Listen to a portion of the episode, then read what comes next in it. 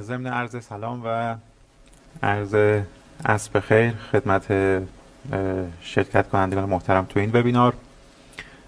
بنده دکتر علی مسعودیان هستم متخصص بهداشت و بیماری های تویور فعال در بخش علمی شرکت صنایدان تلاونگ. قبل از که بخوام این جلسه رو شروع کنم خدمت همگی. جا داره که فرارسیدن میلاد امام اول شیعیان حضرت امام علی رو خدمت همه شرکت کنندگان محترم تبریک ارز کنم و همچنین روز پدر و حالا قول معروف مرد رو خدمت همه دوستان تبریک ارز کنم.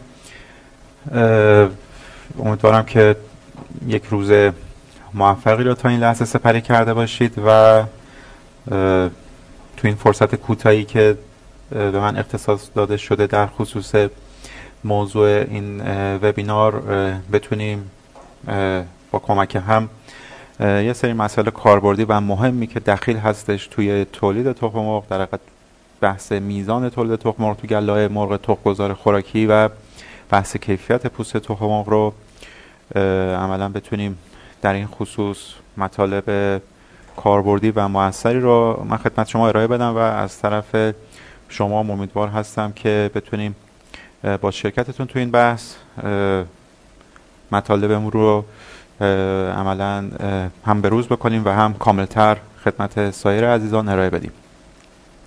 موضوعی که خدمت شما می‌خوام ارائه بدم خب عنوانش بسیار کلی هست. همونطور که ملاحظه می‌کنید این موضوع عملا برمیگرده به اوتپوت و نتیجه کار یک فارم تخمگذار خب به طب طیف وسیع از عوامل مختلف هستند که بر میزان تولید تخم و کیفیت پوست تخم مرغ تو گله تخمگذار تجاری تاثیرگذار هستند که خب تو این فرصت کوتاه واقعا نمیشه با جزئیات خیلی زیاد به همه این موارد پرداخت ولی من سعی می‌کنم که رؤوس مطالب و عملا مطالبی که شاید بیشتر طبق تجربه کاری خودم و طبق در حقیقت مطالعاتی که صورت گرفته شاید ترین علل این موضوع هستند رو سعی می‌کنم خدمت شما در موردش بحث بکنم و ایشالا در آخرم راهکارهای موثرش رو با هم به اشتراک بگذاریم. عواملی که به صورت کلی دخیل هستند تو بحث میزان تولید تخم تو وهله اول ما به صورت کلی می‌تونیم به دو دسته تقسیمشون بکنیم. عواملی که مربوط هستند به خود پرنده به خود مرغ. خب مسلما اولین فاکتور بحث ژنتیک پرنده هستش. ما تو بحث مرغ تخمگذار تجاری واریت تجاری مختلف رو داریم که قطعا شما باهاشون آشنا هستین. با هر کدوم از این واریت تجاری پتانسیل های ژنتیکی خودشون رو دارن برای بحث تولید تخم خب این تفاوت ها مسلما توی کتابچه های راهنمای هر کدوم از این واریت های تجاری چاپ شده دوستان حتما مطالعه کردن و بهش واقف هستن. طیف وسیعی از این عملکردها رو ما داریم که خب بسته به هر کدوم از این عملکردها و بسته به اهداف تجاری که یک پرورش دهنده می‌تونه واسه واحد خودش متصور باشه پرورش دهنده اقدام به خرید پولت تخمگذار می‌کنه و یا اگر واحدی باشه که خودش جایگاه پرورش جوجه تخمگذار یک روزه رو داشته باشه. خب بعد از تهیه جوجه یک روزه اقدام به پرورش نیمچه تخمگذار و نهایتا ورود به سالن‌های تخمگذار می‌کنه.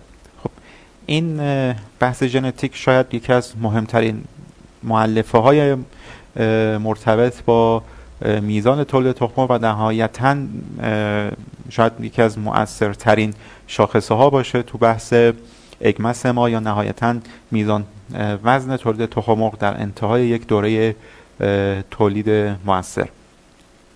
بعد از بحث ژنتیک خب یکی از تاثیرگذارترین علل میزان تولید تخم سن هست. خب قطعا اطلاع دارید دیگه پرنده. بعد از اینکه دوره پرورش خودش رو طی می‌کنه و به قفس و تو کشور ما چون پرورش مرغ تخمگذار خوراکی تو قفس هست بعد از که به قفس تولید منتقل میشه تو اون زمان به تدریج با افزایش سن بعد از اینکه بلوغ جنسی و جسمیش عملا بهش رسید شروع به تولید می‌کنه گله شروع به نشونه گذاری می‌کنه و به تب تقریبا توی هفته 28 ما شاهد رسیدن گله به پیک هستیم که خب بسته به شرایط مدیریتی که ما اعمال می‌کنیم به سالن. این دور پیک این زمان پیک عملا این بازه زمانی که مرغ تو حد اکثر تولید خودش قرار داره می‌تونه متنوع باشه. و فاکتور سوم بحث سلامت پرنده هست که خب مسلما تمام این شاخص ها سن و بحث ژنتیک در صورتی که پرنده وضعیت عمومی وضعیت فیزیولوژیکی طبیعی خودش رو داشته باشه محقق خواهد شد. طیف دوم عوامل رو من تحت عنوان عوامل محیطی تقسیم بندی کردم. این عوامل مدیریتی شاید چون در عواملی که توی دوره پرورش به گله اعمال شده و چه شرایط و مدیریتی که تو دوره تولید به گله اعمال میشه خب جزو یکی از مهمترین پارامترهای تاثیرگذار رو بحث تولید تخم قرار دارن.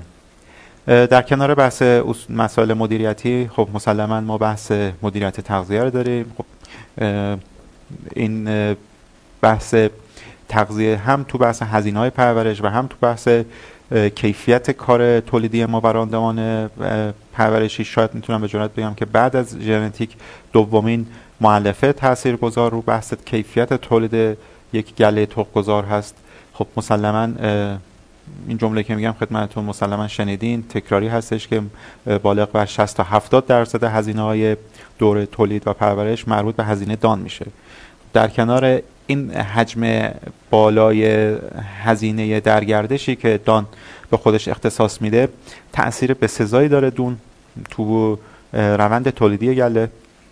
یه پرنده سالم اگر بتونه مقدار تعیین شده دون مورد نظر خودش رو در روز مصرف کنه و در کنارش بتونه سایر پارامترهای تغذیه رو از طریق اون دون دریافت کنه نهایتا می‌تونه یک تولید موثر و مطمئن داشته باشه.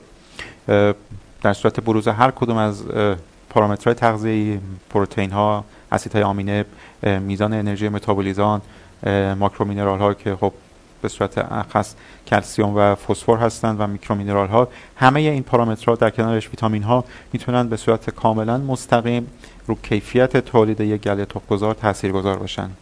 و در کنار بحث تغذیه کیفیت آب آشامیدنی از بعضی از دوستان بحث آب رو در کنار تغذیه در در قالب خود تغذیه بیان می‌کنن. ولی چون اهمیت بسیار بسیار مهمی داره توی بحث تولید مرغ تخمگذار من جداگان این رو در صورت به صورت یک آیتم جدا ازش نام می‌برم که کیفیت آب آشامیدنی می‌تونه تاثیر بسزایی رو بحث هم تولید تخم مرغ و هم نهایتا کیفیت حتی پوسته تخم مرغ داشته باشه. در خصوص عوامل مربوط مرغ اون سه تا فاکتور اصلی که عرض کردم خدمت شما بحث ژنتیک سن و سلامت پرنده در ادامه سعی می‌کنم که به در حقیقت جزئیات تاثیرات هر کدوم از اینا بپردازم. قبل از که بخوایم وارد این بحث بشیم حقیقتا می‌خواستم برای اینکه یه یادآوری بشه خدمت دوستان دستگاه تولید مثلی یک مرغ رو یه مروری داشته باشیم روش به خاطر اینکه بحث اصلی تخم تولید تخم تو دستگاه تناسلی مرغ مسلما پروسش طی میشه و به تب با شناخت کاملتر و جامعتر به این ارگان ما می‌تونیم مشکلاتی که تو هر کدوم از بخش های در حقیقت دستگاه تناسلی ایجاد میشه رو نهایتا نتیجهش رو در خارج از بدن پرنده و در حقیقت روی تخم تولیدی ببینیم و عملا بازخوردش رو می‌تونیم باش روبرو بشیم. دستگاه تولید مثل مرغ خب همونطور که آشنا هستید از فولیکول ها شروع میشه که این فولیکول ها از دوران جنینی تو بدن مرغ شکل می‌گیرن به تدریج با افزایش سن پرنده بزرگتر میشن و تعدادشون تو زمان بلوغ به حد اکثر خودش می‌رسه و نهایتا تو یک دوره تولید مثلی تک تک این فولیکولا شروع می‌کنن به بزرگتر شدن. روند تکاملی خودشون رو طی می‌کنن و نهایتا در کنار زرده بحث اوولاسیون صورت می‌گیره که عملا زرده ای که حاوی تخمک هست یا ovule هست وارد oviduct میشه. شروع در حقیقت مجرای oviduct یا مجرای تخم‌بر تو مرغ infundibulum یا قیف هستش. بعد از اینکه زرده که همراهش ovule هست به داخل infundibulum میفته. این روند شکلگیری تخم مرغ رو ما می‌بینیم. قسمت اول infundibulum هست بعد مرغ در تخم مرغ وارد قسمت magnum میشه بعد از اون isthmus بعد از اون وارد uterus یا رحم مرغ و نهایتا واژن و تو قسمت کلاک از بدن پرنده خارج میشه تخم مرغی که شکل کامل خودش رو گرفته. خب تقریبا بخش های مختلف تخم مرغ تو قسمت مختلف دستگاه تناسلی شکل می‌گیرند. جوری که شما تو این اسلاید ملاحظه می‌کنید آلبومن یا سفیده تخم مرغ تو قسمت ابتدایی اوویدوکت شکل می‌گیره. بعد از اون وقتی تخم وارد یوتروس یا رحم میشه عملا پوسته سخت تخم اونجاست که شکل می‌گیره و بیشترین زمان ماندگاری تخم هم تو دستگاه تناسلی مرغ عملا توی یوتروس یا تو رحم هستش که بالغ بر 20 ساعت تو این قسمت قرار می‌گیره تا اون روند calcification پوست تخم مرغ صورت بگیره و نهایتا تو قسمت انتهایی کوتیکول یا اون ماده شفافی که شما رو پوست تخم مرغ تازه از تخم خارج شده می‌بینید اونجا شکل می‌گیره و نهایتا از کلاک خارج میشه. تو این تصویر شما روند زمانی طی کردن زرده از اوویدوکس رو ملاحظه می‌کنید. اگر به عنوان مثال زمانی که اوولاسیون صورت می‌گیره رو ما حدودا ساعت هفت صبح در نظر بگیریم حدودا بعد از یک رب تو منطقه اینفاندیبلون وارد مگنوم میشه. حدودا بعد از سه ساعت وارد قسمت ایستموست میشه و نهایتا وقتی که به وارد یوتروس میشه یه چیزی حدود 4 تا 5 ساعت زمان گذشته و وقتی که تخم وارد وارد یوتروس یا رحم میشه در حدود همونطور که عرض کردم 20 ساعت اونجا میمونه تا این ترشح عملا ترکیبات کلسیوم روی پوست صورت بگیره و نهایتا تخم کامل خارج بشه که این روند به صورت یک روند چرخشی هستش که نهایتا باعث ایجاد و شکلگیری ساختارهای پوست تخم میشه این روند چرخشی.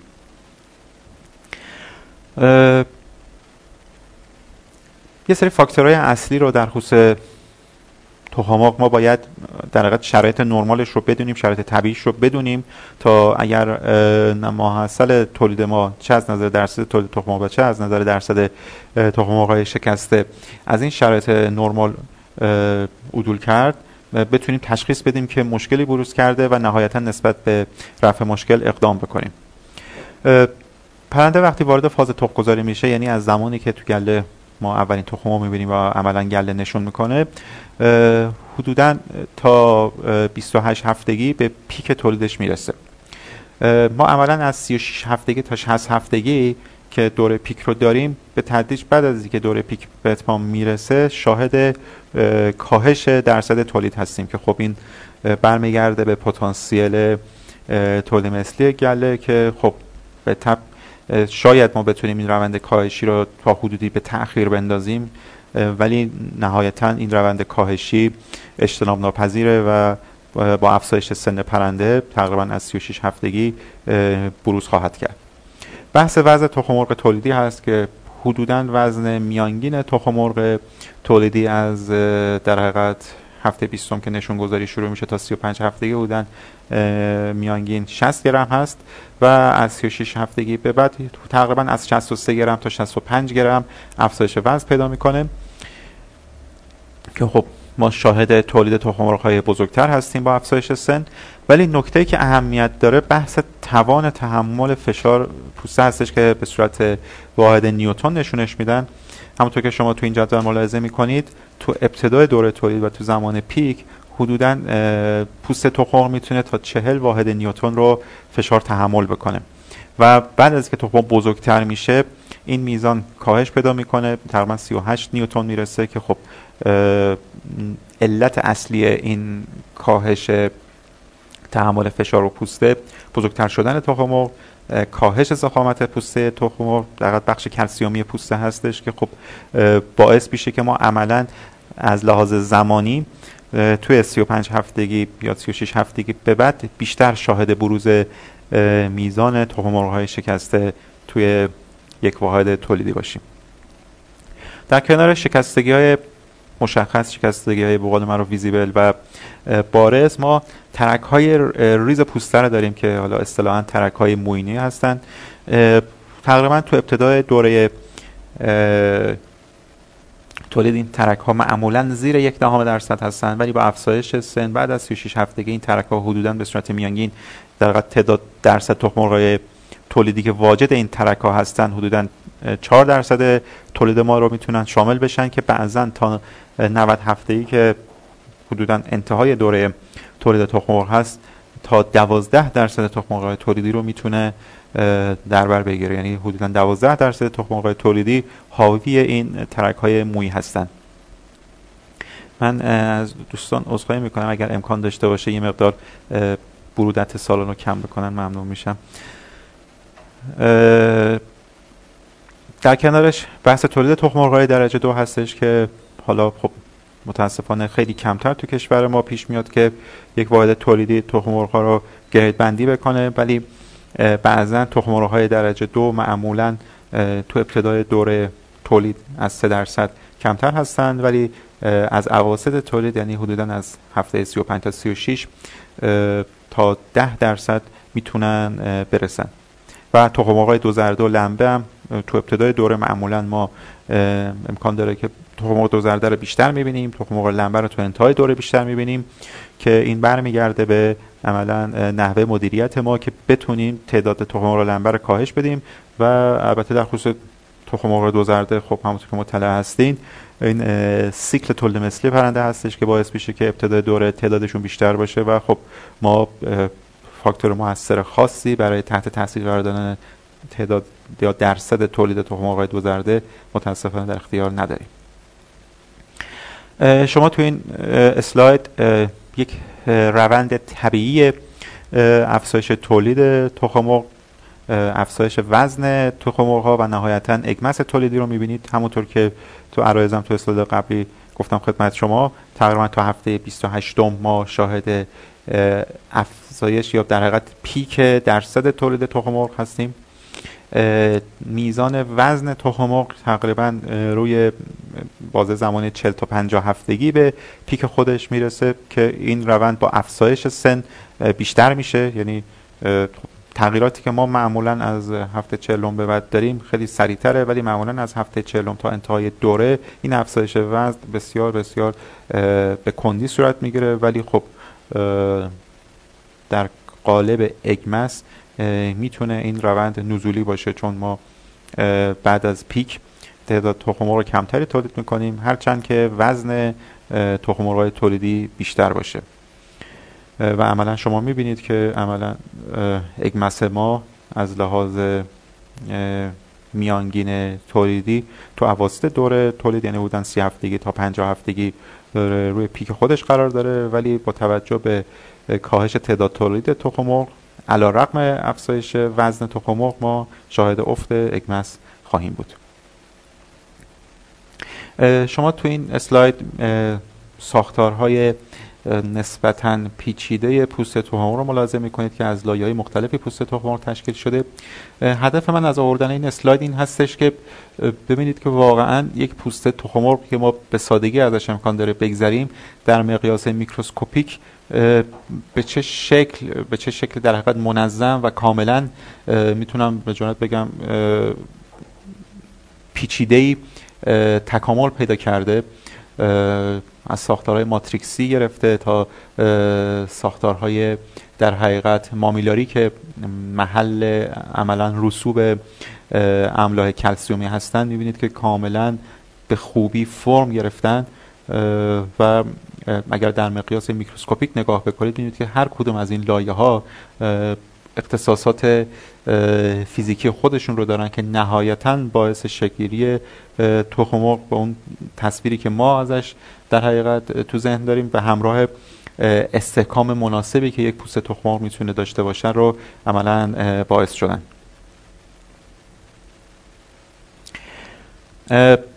بعد از معرفی که من در خصوص روند طبیعی تولید تخم و ساختار طبیعی پوست داشتم خدمت شما برگردیم به اصل موضوع که در حقیقت بر همون عوامل تاثیرگذار رو تولید تخم و کیفیت پوست تخم هستند روند رشد طبیعی پرنده یکی از اولین شاخصهایی هستش که ما در خصوص عوامل مربوط به پرنده ازش می‌تونیم یاد کنیم.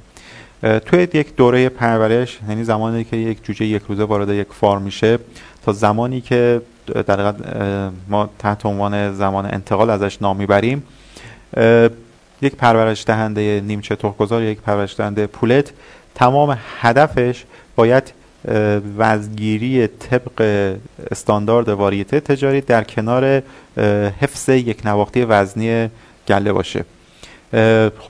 نسبتا شاید تو وهله نخست کار خیلی ساده به نظر برسه ولی با توجه به در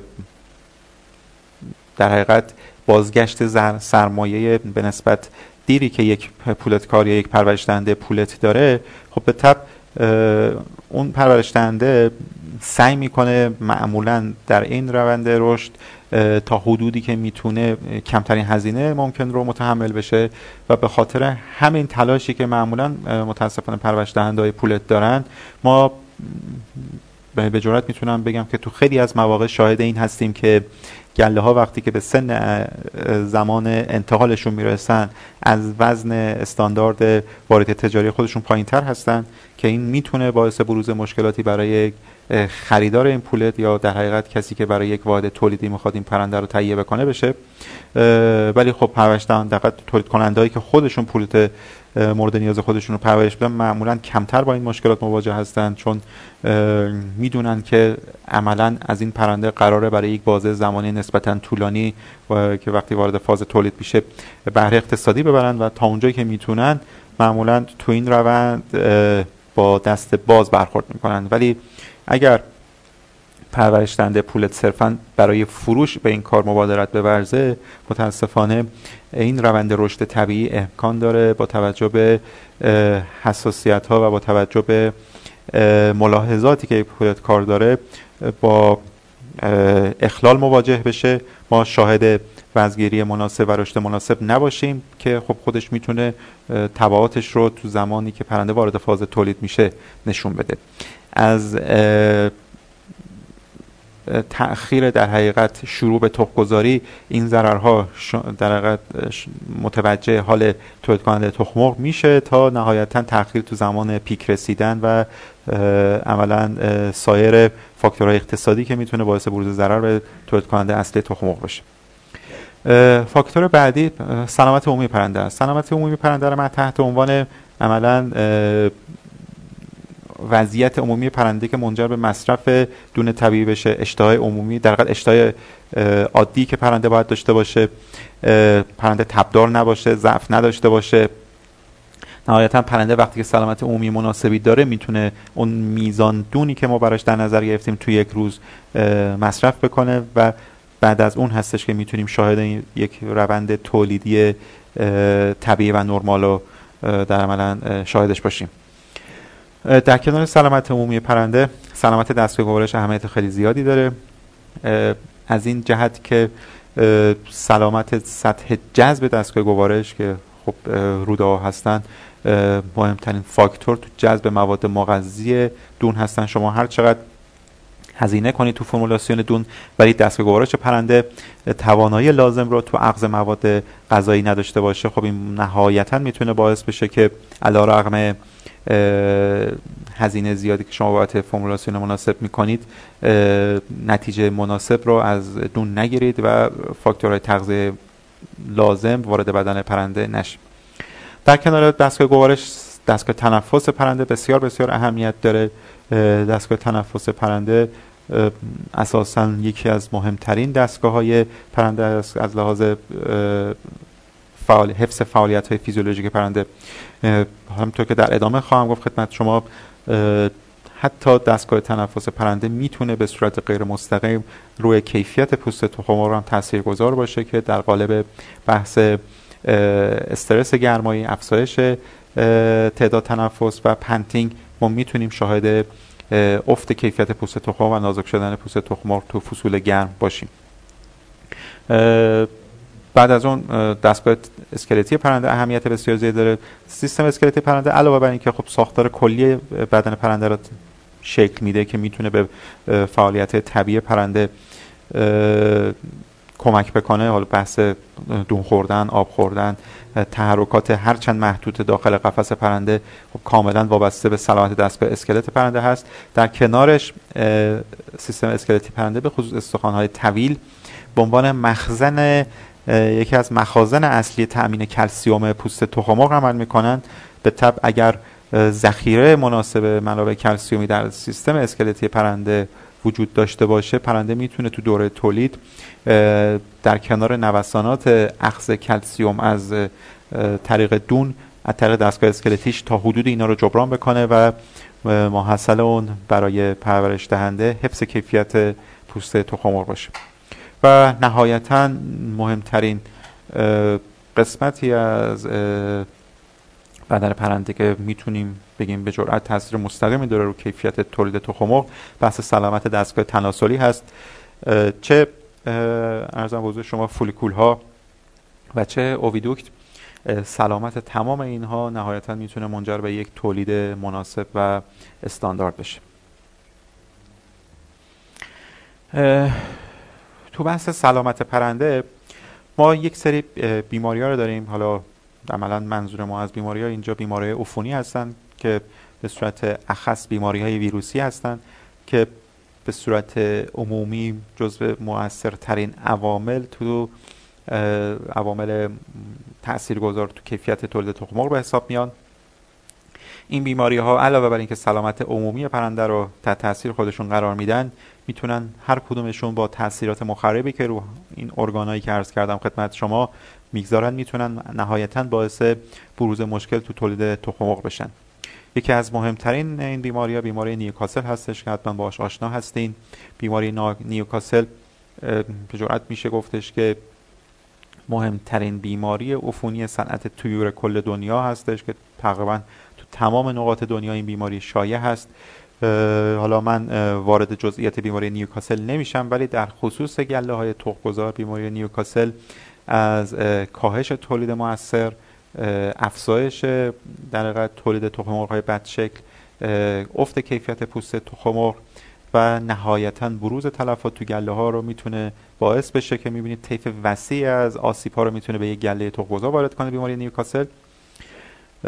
بعد از بیماری نیوکاسل ما بیماری برونشیت عفونی رو داریم. بیماری برونشیت عفونی هم هرچند پراکنش و همهگیریش کمتر از بیماری نیوکاسل هست ولی تبعات مربوط به خودش رو داره بیماری نیوکاسل بیماری برونشیت.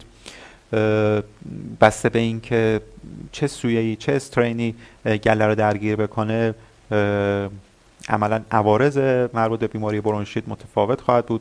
ما تقریبا تو چند سال گذشته اگر خاطرتون باشه برونشیت های سویه QX like رو داشتیم که می‌تونستن در صورت بروز آلودگی تو جوجه های زیر یک ماه با آسیبی که به oviduct می‌زنن باعث ایجاد پرنده های blind layer بشن.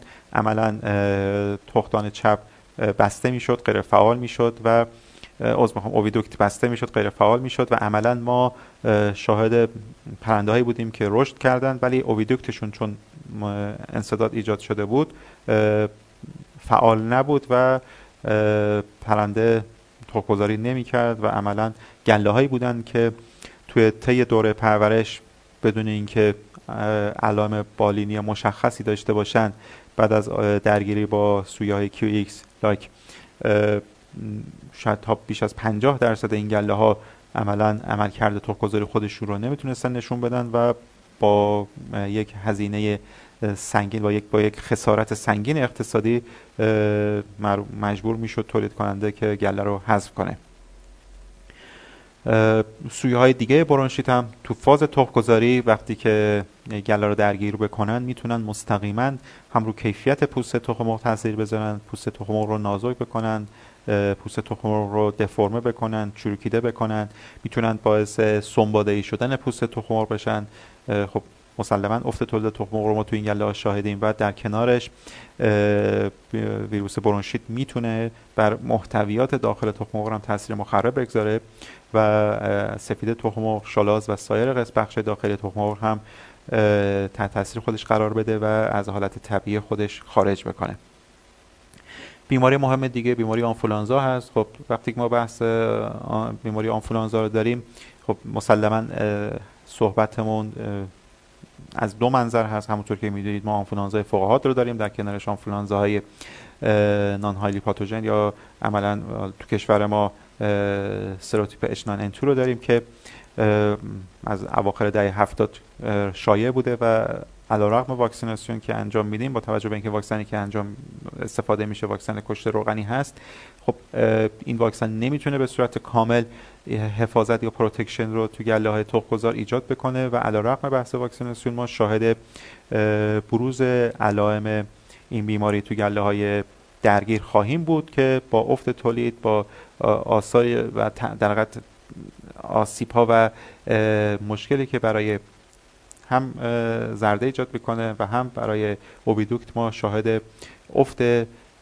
درصد تولید تخم مرغ تو گله هایی که درگیر آنفولانزا هستن خواهیم بود. آنفولانزا فوق هم که خب جای خودش هست خب گله که درگیر آنفولانزا فوق بشه اساسا تو کشور ما اساس بر ریشهکنی هست و اون گله اصلا معدوم میشه و شاید با توجه به اینکه تو اسرع وقت اون گله باید معدوم بشه تبعات افت تولید ناشی از آنفولانزا فوقهات رو پرورش دهنده نتونه باهاش روبرو بشه که خب عملا قبل از که بخواد این افت تولید رو نشون بده گله حذف شده.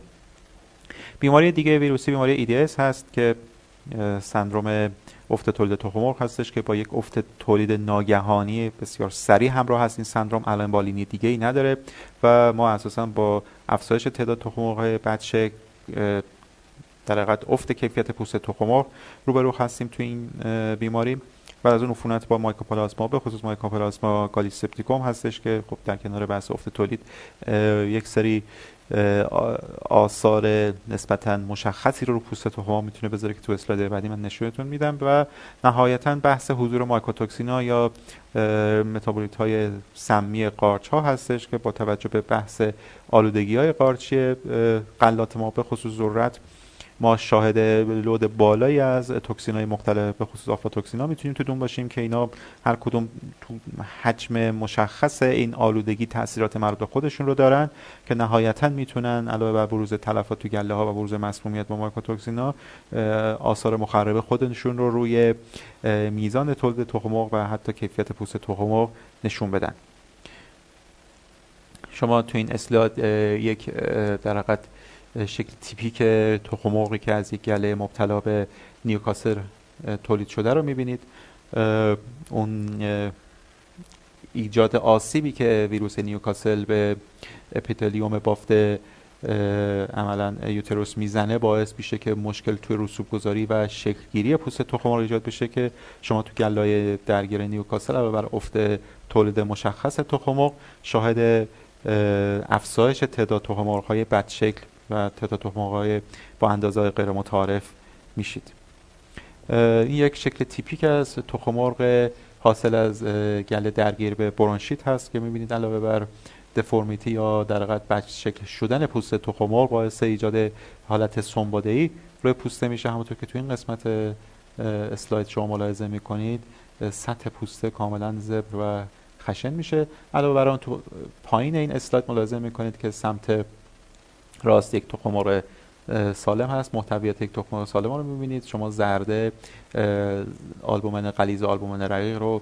و همچنین ساختار شالاز رو می‌تونید به وضوح و مشخص ببینید. در کنار در تصویر سمت چپ یک محتویات تخم مرغ حاصل از یک مرغ درگیر به ویروس برونشیت رو می‌بینید که محتویاتش کاملا اون قسمت های مختلف خودش قوامش رو دست داده. شالاز کاملا تجزیه شده. و عملا قوام داخلی تخم مرغ کاملا غیر طبیعی هست. این یک تخم مرغ حاصل از یک مرغ مبتلا به مایکوپلاسما گالیسپتیکوم هست. نکته بارز رو سطح پوسته اصطلاحا بهش میگن پوسته گلسی یا شیشه ای اون در حقیقت لایه های سطحی پوسته حالت شیشه به خودش می‌گیره تلالای شیشه به خودش می‌گیره که اگر این تخم در حقیقت کندلینگ بشه اون تلالای شیشه خیلی مشخصتر دیده میشه.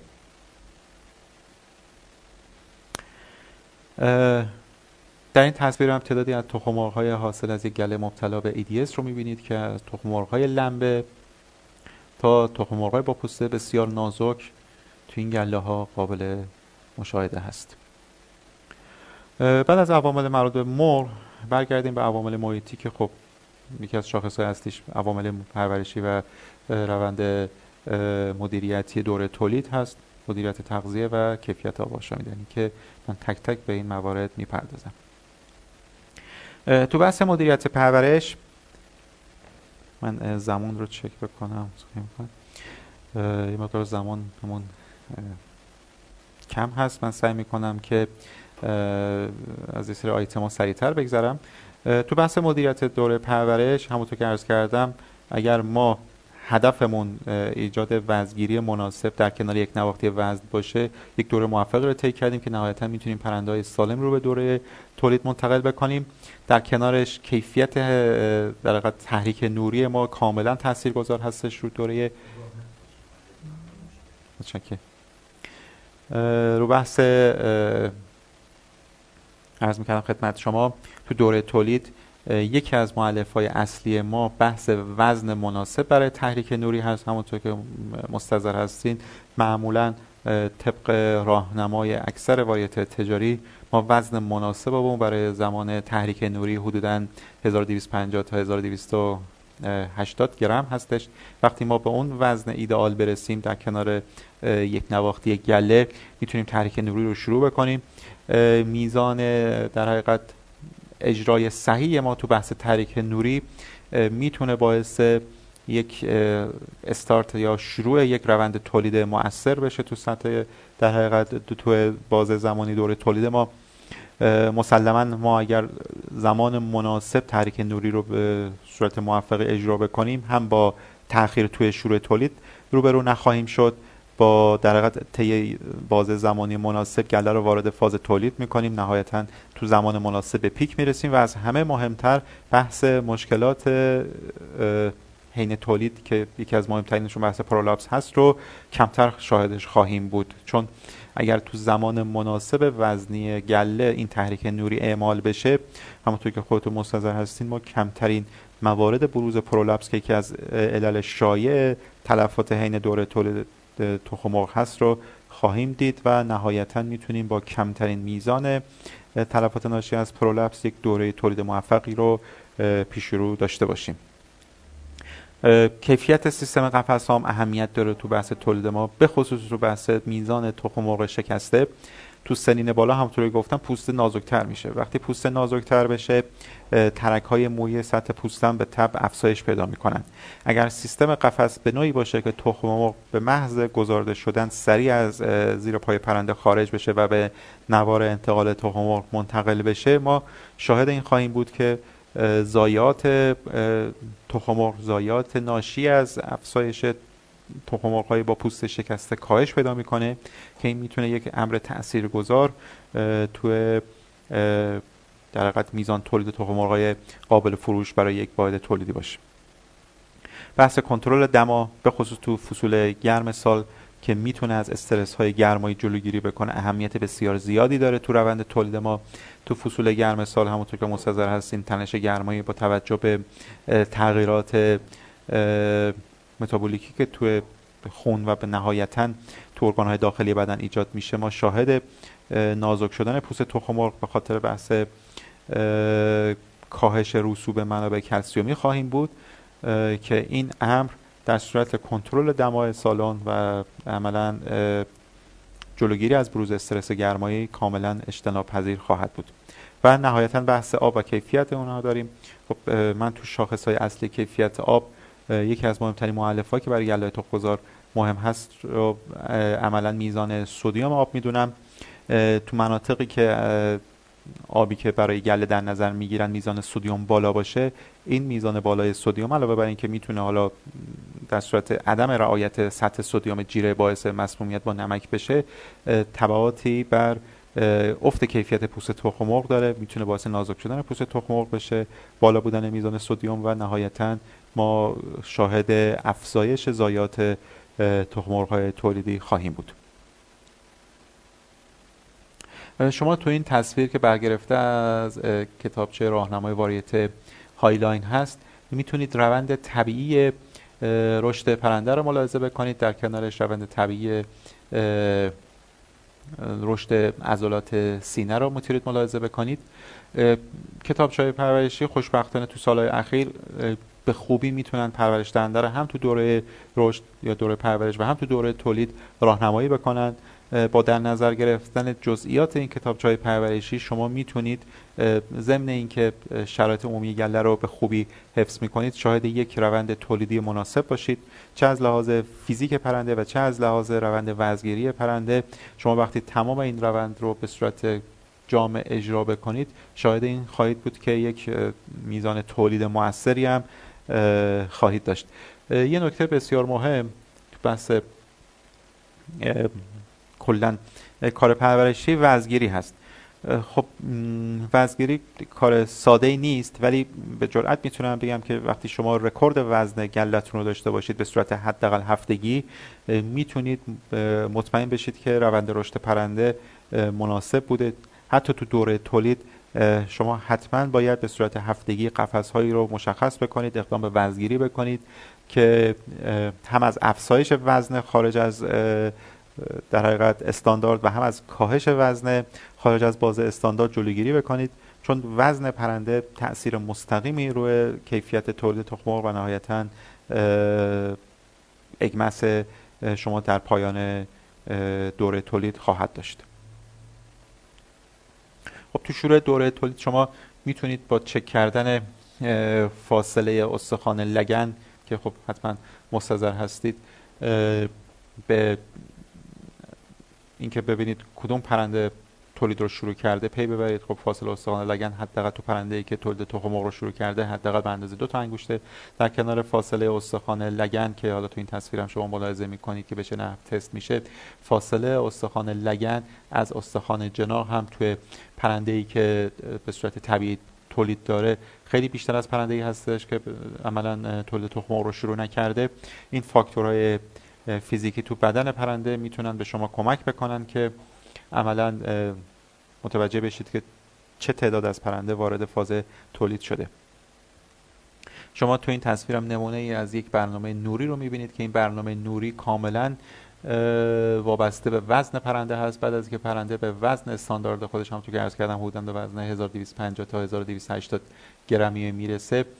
عملا شروع به تحریک نوری می‌کنیم. این تحریک نوری با افزایش زمان روشنایی به همراه افزایش شدت نور همراه هستش. یعنی ما حدودا توی بازه زمان در پرورش حدودا 5 تا 15 لوکس شدت نور رو در نظر می‌گیریم. ولی وقتی که می‌خوایم تحریک نوری رو شروع بکنیم این شدت نور به حدودا 20 تا 25 لوکس می‌رسه که خب این کمک می‌کنه که پرنده وارد فاز تولید بشه و به جرات می‌تونم بگم که یکی از مهمترین مؤلفه ها تو ورود پرنده به فاز تولید خواهد بود.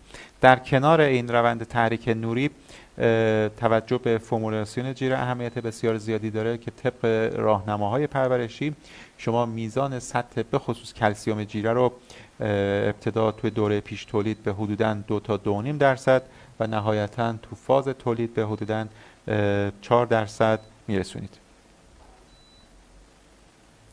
تو این تصویر شیب مناسب و در حقیقت فاصله مناسب محل قرار دادن تخم توی قفس رو می‌بینید. این فاصله نباید بیشتر از 50 سانت باشه. این شیب مناسب هم باید به صورتی باشه که تخم مرغ به هر وقت در, در اسرع زمان ممکن که از بدن مرغ خارج شد سریعا از قفس خارج بشه و به قسمت خروجی و نوار نقاله منتقل بشه. موارد بسیاری رو من شاهد بودم که پرورش دهنده از افزایش تعداد تخم‌مرغ شکسته شاکی شده بود. این رو در حقیقت ذکر می‌کرد که تخم شکسته افزایش پیدا کرده. وقتی که همه فاکتورها رو بررسی می‌کردیم می‌دیدیم که به عنوان مثال این سطح شیبدار به خوبی لحاظ نشده و تخم قبل از که بخواد خارج بشه از قفس چون مدت زمان نسبتا طولانی تری تو قفس میموند پرنده ها شروع به نک زدن می‌کردن و این خب باعث می‌شد که تخم های نک زده توی این گله افزایش پیدا بکنه که خب شما اگر بتونید یک چنین فاکتور ساده ای رو در نظر بگیرید حداقل یکی از عوامل تاثیرگذار رو کم کردید. تو این تصویر تخم که می‌بینید پوسته ها روشون در حقیقت شیاری تشکیل شده. این تخم مرغ تخم هستن که بعد از بروز استرس به یک گله تولید شدن. بروز استرس استرس های محیطی مثل سر صدای نابجا مثل حرکت موش تو سالن مثل در ورود افرادی که مرغ باشون آشنا نیست به سالن باعث بروز در یک چنین تغییراتی رو پوست تخم میشه. معمولا متعاقب بروز استرس ترشحات اندتالیوم در داخل رحم اوویدوکت بیشتر به سمت اسیدی پیش میرن. این افزایش acidity داخل oviduct یا در به صورت اخص داخل uterus یا رحم می‌تونه باعث کاهش ضخامت پوست تخم و کاهش روند calcification پوست تخم بشه که نهایتا ما شاهد این هستیم که تو این گله ها مطابق بروز این استرس های محیطی پوست تخم نازکتر میشه. یک چنین شیارهایی رو سطح پوست تخم ایجاد میشه که خب تب برای یک واحد تولیدی خوشایند نیست. در کنار عوامل استرس محیطی ما استرس گرمایی رو همونطور که عرض کردم داریم که خب به خصوص تو فصول گرم سال به خصوص تو کشور ما که اکثر نواحی تو تابستون ها دمای بسیار بالایی رو تجربه می‌کنن. دماهای داخل سال بعضا تا بالای 40 درجه هم می‌رسه. حالا تو مناطق جنوبی می‌تونه حتی شاید تا 50 درجه هم برسه که ما تو اون مواقع افزایش معنیدار تلفات هم خواهیم داشت می‌تونه باعث کاهش اسیدیت خون یا pH خون و نهایتا کاهش عملا کربنات کلسیوم ذخایر کربنات کلسیوم تو خون و نهایتا افت کلسیفیکیشن پوست تخم که منجر به افزایش تولید تخم های پوست نازک و تخم شکسته بشه خواهیم بود که خب این روند رو ما می‌تونیم با اضافه کردن جوش شیرین به جیره و بهبود تهویه سالن کاهش دمای سالن و نهایتا توجه ویژه به منابع تامین کننده کلسیوم فسفر جیره تا حدود زیادی از عوارض ناخواستش بکاهیم و این مشکل رو کنترل کنیم.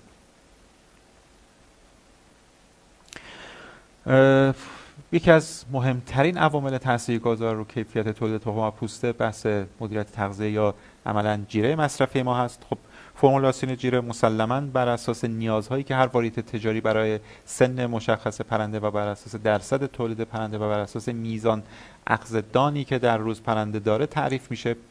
در کنار فرمولاسیون جیره که توجه ویژه ما باید داشته باشیم به سطح اسیدهای آمینه قابل جذب میزان انرژی متابولیسم و میزان macro mineral ها یا املاح اصلی که کلسیوم فسفر باشه ما باید توجه داشته باشیم به سایر مؤلفه های تغذیه مثل micro mineral ها به خصوص منگنز روی مس و حتی آهن. سطح ویتامین D بسیار بسیار تاثیرگذار هستش روی کیفیت پوست تخم و ویتامین های گروه B با توجه به اینکه نقش بسیار زیادی توی روند متابولیسمی تو شکلگیری زرد تخم و همچنین تو فعالیت کبد به عنوان یک عضو حیاتی بدن پرنده دارن توجه ویژه به سطح لازم ویتامین گروه بی اهمیت خیلی زیادی داره در سطح تولید تخم مرغ. بحث کولین که حالا بسیاری از منابع به عنوان یکی از مواد در حقیقت نزدیک به ویتامین های گروه بی ازش نام می‌برن. نقش بسیار موثری داره. کیفیت تولید تخم نحوه ساخت دون برنامه زماندهی دون و نحوه ارائه دون تو سالن هم تاثیرگذارترین عوامل هستند. در خصوص بحث میزان املا به خصوص کلسیوم و فسفر ما علاوه بر اینکه باید سطح مناسب کلسیوم فسفر رو تو جیره لحاظ بکنیم برای اینکه کیفیت پوست تخم مرغمون بتونه حفظ بشه باید توجه ویژه‌ای به نسبت کلسیوم فسفر باشیم. بهترین نسبت کلسیوم به فسفر نسبت 12 12 صدام به یک هست یعنی حدوداً و اگر پرنده در روز سه تا چهار گرم کلسیوم مصرف بکنه و در مقابلش حدودا 300 تا 400 میلی گرم فسفر اویلیبل مصرف بکنه. عملا ما این سطح کلسیوم به فسفر رو تونستیم تامین بکنیم که با تأمین این سطح کلسیوم و فسفر ما شاهد دوام کیفیت پوست تخم مرغ تولیدی خواهیم بود. همچنین اندازه منبع کلسیومی ما که خب به صورت غالب توی جیره گلای تخمگذار کربنات کلسیوم یا صدف هست ما می‌تونیم به صورت تاثیرگذاری مدیریت بکنیم کیفیت پوست تخم رو. منبع کلسیومی ما حدودا سی درصدش باید اندازش در حدود کمتر از نیم میلیمتر باشه و حدودا 70 درصدش باید حدودا بین یک تا سی میلیمتر باشه. در کنار اندازه باید توجه به منابع کلسیومی باشیم که بسته به اینکه کیفیت حلالیتشون به چه صورت باشه این کیفیت حلالیت منابع کلسیومی هم اهمیت داره. ما حدودا باید سی تا چهل درصد منابع کلسیومیمون منابع کلسیومی باشن که به راحتی تو آب حل میشن تا عملا جذب سریعتری رو داشته باشیم توی دستگاه گوارش و حدودا 60 تا 50 درصد ما بقیه منابع کلسیومیمون هم باید از منابع کلسیومی باشن که سرعت حلالیتشون پایین باشه تا ما یک دوام تأمین کلسیوم در بدن پرنده رو داشته باشیم تا توی یک 24 ساعت که یک زمان عملا کامل حدودا برای تولید تخم هست بدن پرنده بتونه یک سطح مناسب کلسیوم رو جذب کنه تا نهایتا بتونه کلسیوم مورد نیاز پوست تخم رو تامین بکنه.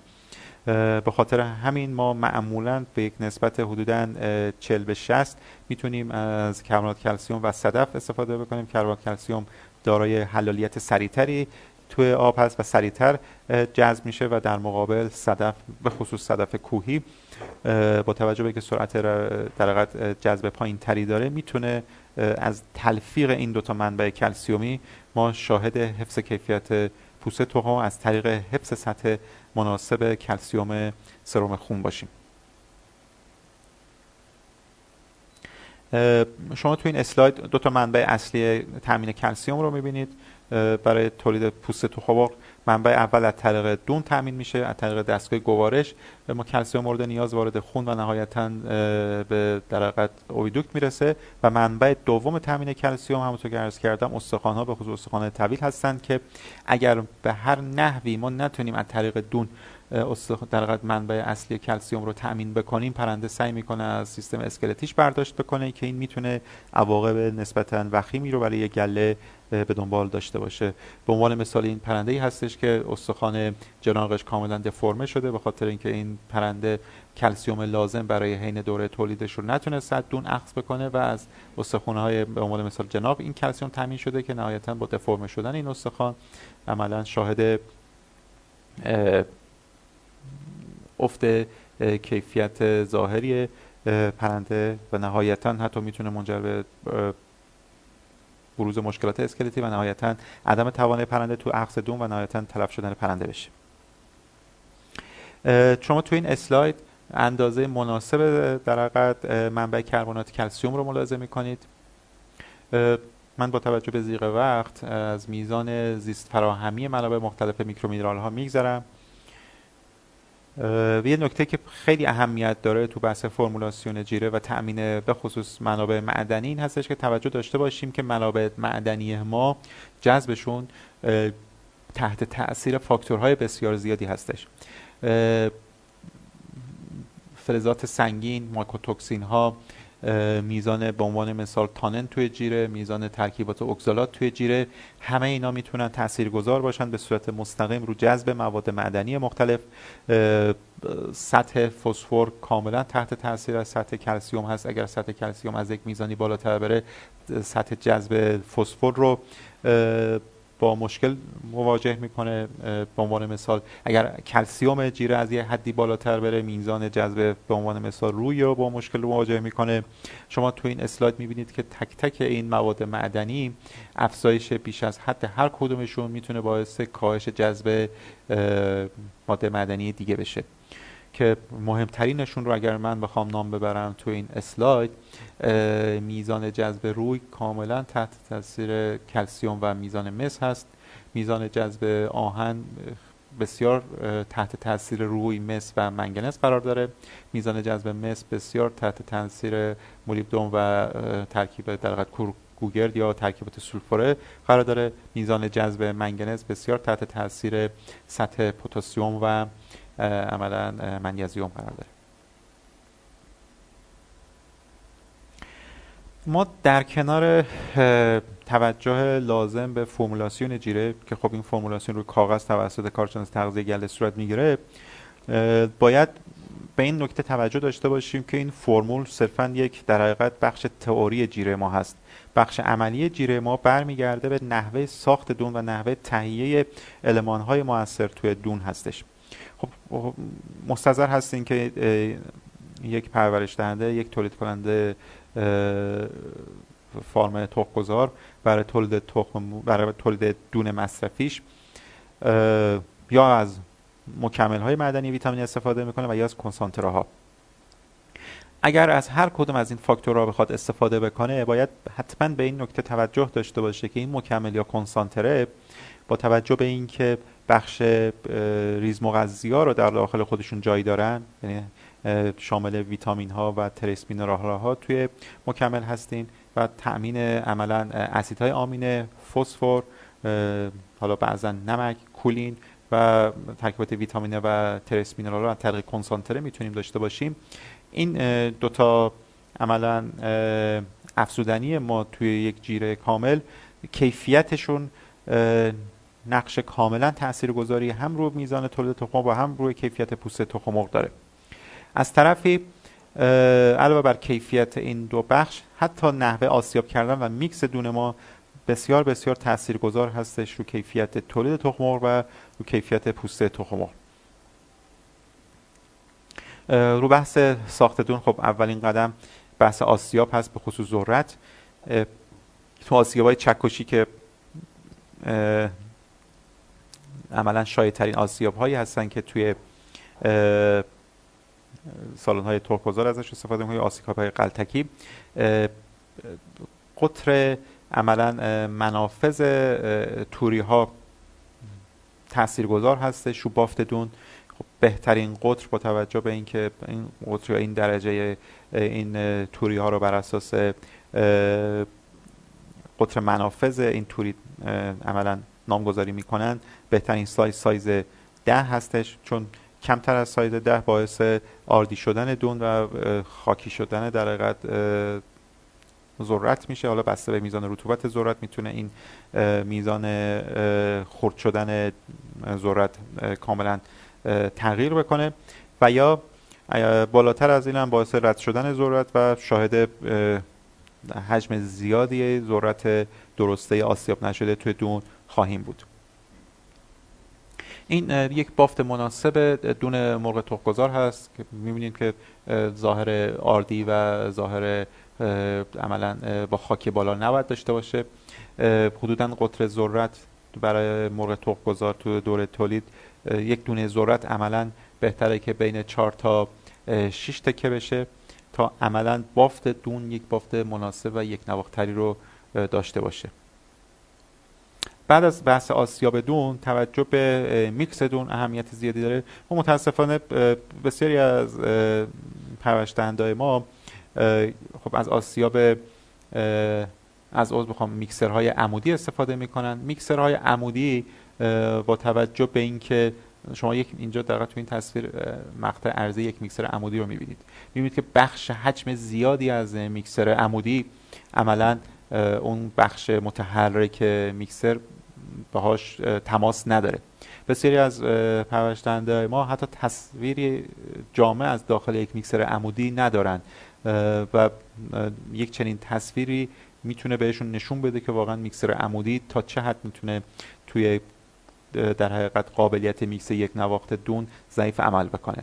ولی با توجه به اینکه خب هزینه اولیه میکسر عمودی به نسبت میکسرهای افقی پایین تر هست و حالا حجم بیشتری دون رو می‌تونن تو میکسر عمودی تولید بکنن اغلب واحد پرورشی ما همونطور که مستحضر هستین از میکسرهای عمودی استفاده می‌کنن که خب معایب مختص به خودش رو داره. اولا زمان میکس رو طولانی تر می‌کنه قابلیت میکس دون به نسبت میکسر افقی بسیار کمتر هست. یکنواختی دون پایین تر هست با افزایش زمان mixing دون از نیم ساعت تا چهل دقیقه ما شاهد دمیکس شدن دون هستیم.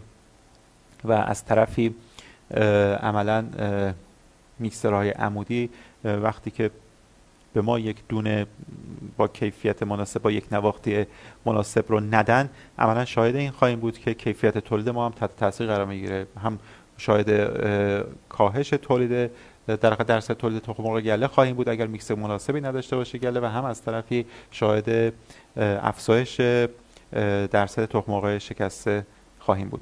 در کنارش ما میکسرهای افقی رو داریم. میکسرهای افقی در دو نوع میکسرهای با تیغه‌های ribbon ی و یا با تیغه‌های پارویی یا paddle ی هستند که خب باز نوع paddle ی یا پارویی به خاطر اینکه طی دو مکانیزم mixing رو انجام میده هم می‌تونه کاملا یه بخشی از دون رو جابجا بکنه و هم می‌تونه دون رو بخش مختلف دون رو رو هم به قول معروف سر بده. میکس بسیار بسیار بهتری نسبت به میکسرهای ریبونی می‌تونه به ما بده و همچنین بحث دمیکس شدن رو می‌تونه به حداقل خودش برسونه.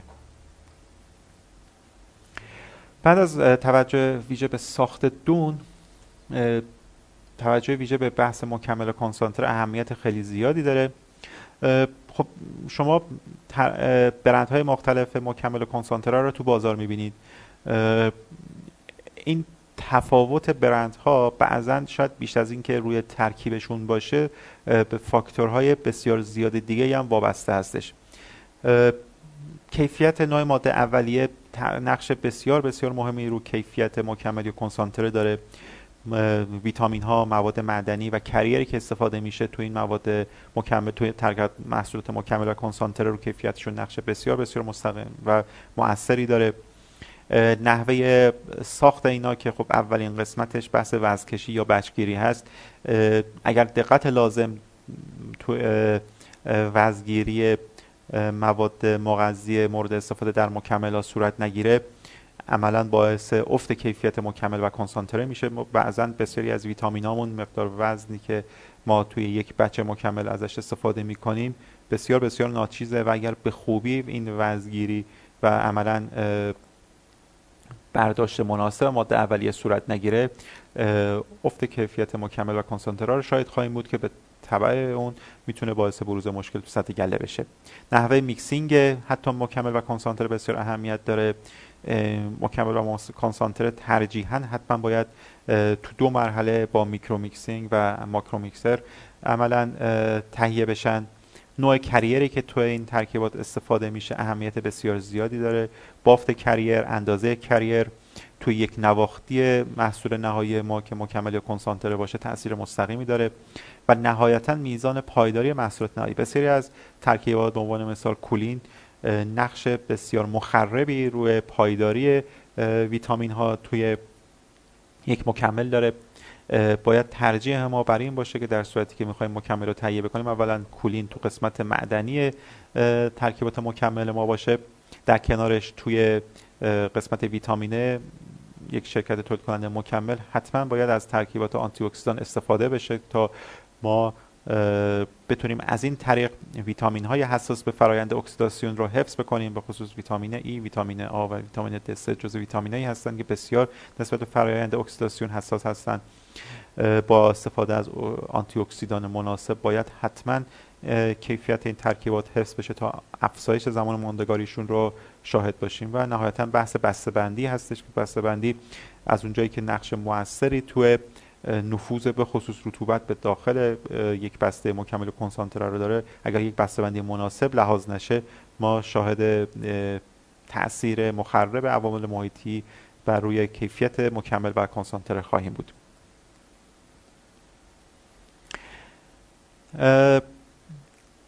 در خصوص مکمل معدنی سورس این ریز مغذی اهمیت داره. این سورس ترکیبات سولفاته باشه ترکیبات اکسید باشه ترکیبات شلاته باشه یا ترکیبات هیدروکسی باشه. هر کدوم از اینا می‌تونه رو میزان بایو اویلیبیلیتی و کیفیت منابع معدنی تاثیرگذار باشه. خب به تب هر چقدر ما مواد معدنی با کیفیتی رو بخوایم توی یک مکمل تهیه بکنیم از لحاظ اقتصادی هزینهمون بالاتر میره. ولی واقعا با توجه به اینکه مکمل و یا کنسانتره به نسبت هزینه تمام شدن دون بخش زیادی از هزینه رو شامل نمیشه.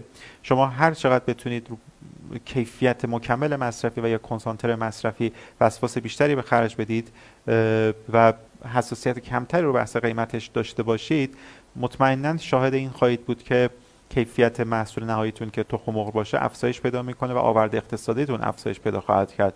و بنابراین خب خیلی راحتتر بگم خدمت شما اینکه بعضی از دوستان دنبال این هستن که مکمل و یا کنسانتر ارزون تری رو استفاده بکنن مطمئن باشن که مواد اولیه اون چه از لحاظ میزان و چه از لحاظ کیفی پایین خواهد بود که این پایین بودن مواد اولیه افت مواد اولیه در چه از بحث کیفی و چه از بحث مقداری می‌تونه نهایتا روی تولید شما تاثیر مستقیم داشته باشه و با ضررهای بسیار بسیار هنگفتر گله رو روبرو بکنه.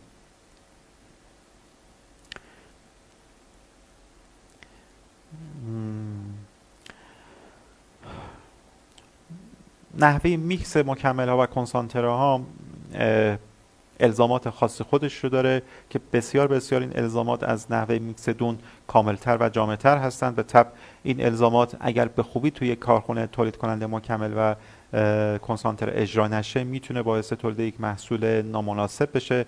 بنابراین اینکه صرفا حالا یک واحدی با استفاده از یک micro mixer یا macro mixer بدون توجه به سایر فاکتورهای تولید یک مکمل یا یک کنسانتره اقدام به یک محصول بکنه نمی‌تونه تضمین کننده کیفیت محصول باشه.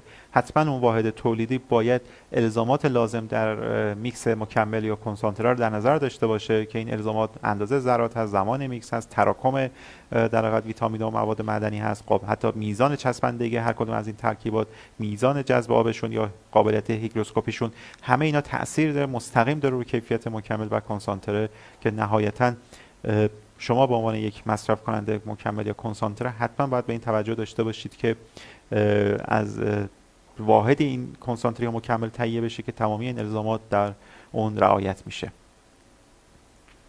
تو بحث ویتامینا برند تجاری واقعا اهمیت داره. برند تجاری تو بحث ویتامینا کاملا رو قیمت این ویتامینا تاثیرگذار هست.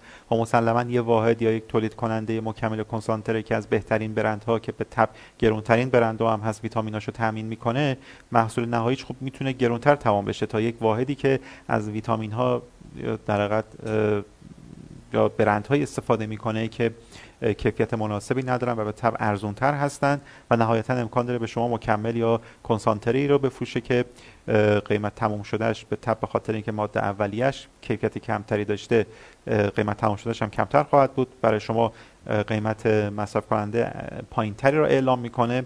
ولی خب این ارزون بودن بی دلیل نیست. واقعا به خاطر بحث کیفیت ماده اولیه شما آینده تولید گلتون رو فدا نکنید و صرفا تو تهیه به خصوص مکمله و کنسانتراها صرفا به ارزونی این محصول توجه نکنید. یکی دیگه از شاخصهایی که به خصوص در مورد کنسانترا ما در نظر می‌گیریم تنوع موادی که تو کنسانترا استفاده میشه خب به طب بسیار بیشتر از مکملا هست.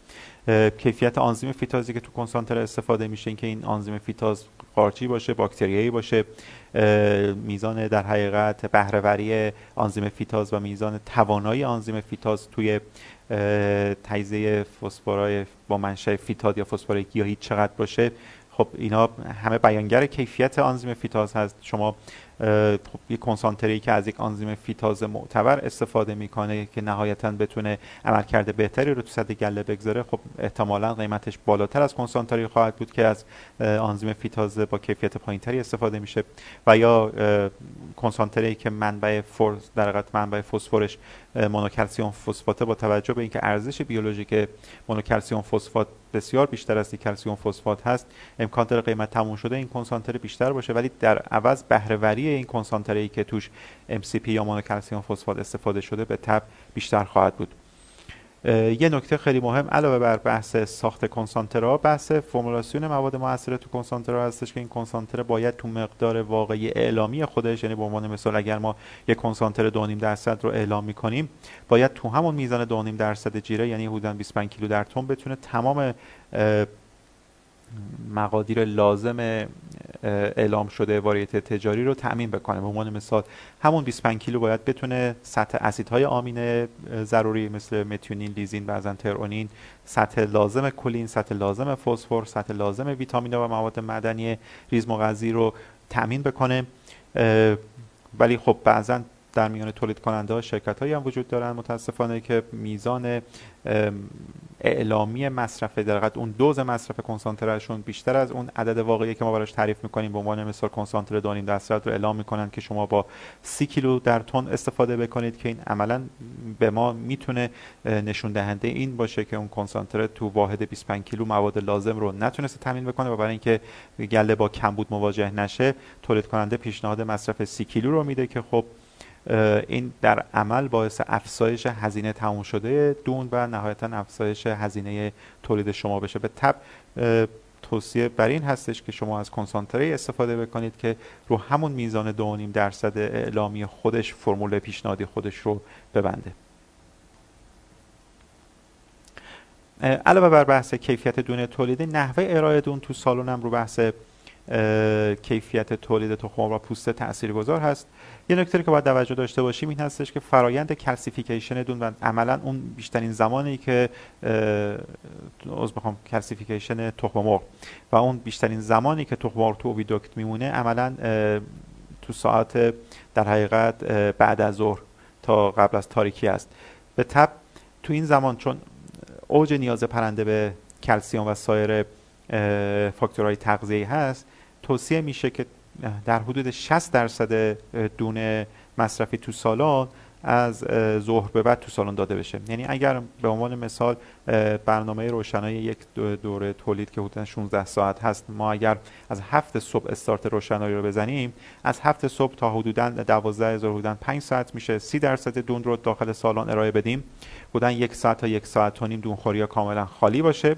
و بعد از ظهر اون مابقی دون مصرفی یعنی 60 درصد مابقی رو توی تقریبا 10 ساعت پایانی روشنایی وارد سالن بکنیم تا مصادف بشه این زمان با اوج نیاز پرنده به منابع به خصوص کلسیومی و نهایتا شاهد این باشیم که تخم تولیدیمون از لحاظ استحکام پوسته توی بهترین وضعیت خودش قرار داشته باشن.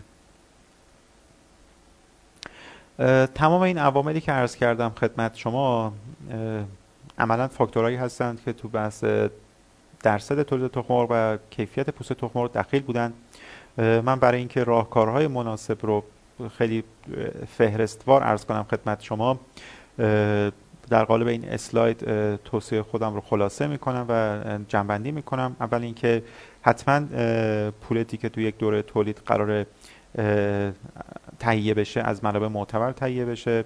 از لحاظ وزنی از لحاظ سابقه بیماری چک بشه. وزنش وزن مناسب و وزن سلنی استاندارد واریت تجاری خودش رو داشته باشه.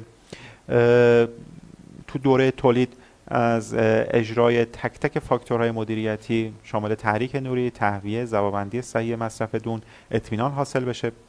تو بحث کنترل بیماری ها با توجه به اینکه همونطور که تو این اسلاید ملاحظه کردید اهمیت بسیار بسیار زیادی دارن بیماری عفونی به خصوص بیماری ویروسی رو بحث تولید تخم و بحث کیفیت پوسته کنترل این بیماری ها باید تو اولویت قرار بگیره. چه بعضی از این بیماری ها با استفاده از واکسیناسیون حین دوره به خصوص بیماری نیوکاسل قابل کنترل هستند. بحث زمانبندی واکسن نیوکاسل تو بحث انتخاب صحیح نوع واکسن نیوکاسل حتما باید با دامپزشک farm مشورت لازم صورت بگیره. بحث جیره نویسی و فرمولاسیون دون توجه لازم باید بهش صورت بگیره. ساخت دون جزو یکی از فاکتورهایی هستش که حتی اگر شما بهترین جیره ها رو فرمولش رو بگیرید ولی ساخت دونتون با مشکل روبرو باشه میکس کامل صورت نگیره اون در حقیقت ریز مغذی به خوبی میکس نشن می‌تونه نهایتا تولید شما رو تحت تاثیر قرار بده و نهایتا اگر شما تصمیم به استفاده از کنسانتره و یا مکمل های ویتامین معدنی دارید حتما باید تو کیفیت این کنسانتره و مکمل تهیه شده‌تون دقت و وسواس لازم رو به کار ببرید و نهایتا بحث کیفیت آب آشامیدنی هم اهمیت بسیار زیادی داره که حتما به میزان سختی کل آب آشامیدنی میزان TDS و میزان سطح سدیم آب آشامیدنی دقت لازم رو داشته باشید. عرایزم به اتمام رسید. در خصوص بحث سوالات مطرح شده در خدمت دوستان هستم.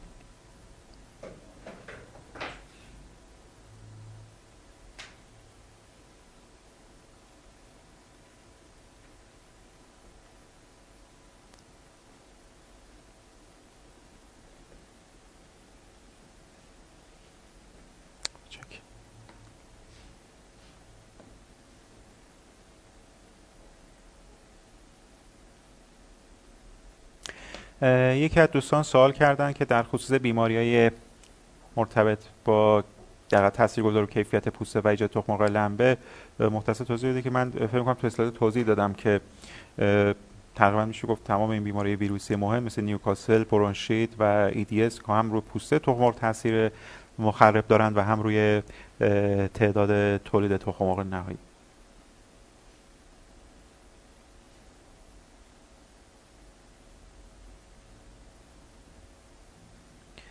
یکی از دوستان سوال کردن که شستشوی تخم باعث از رفتن یک سری آنزیم های لیزوزومی نمیشه.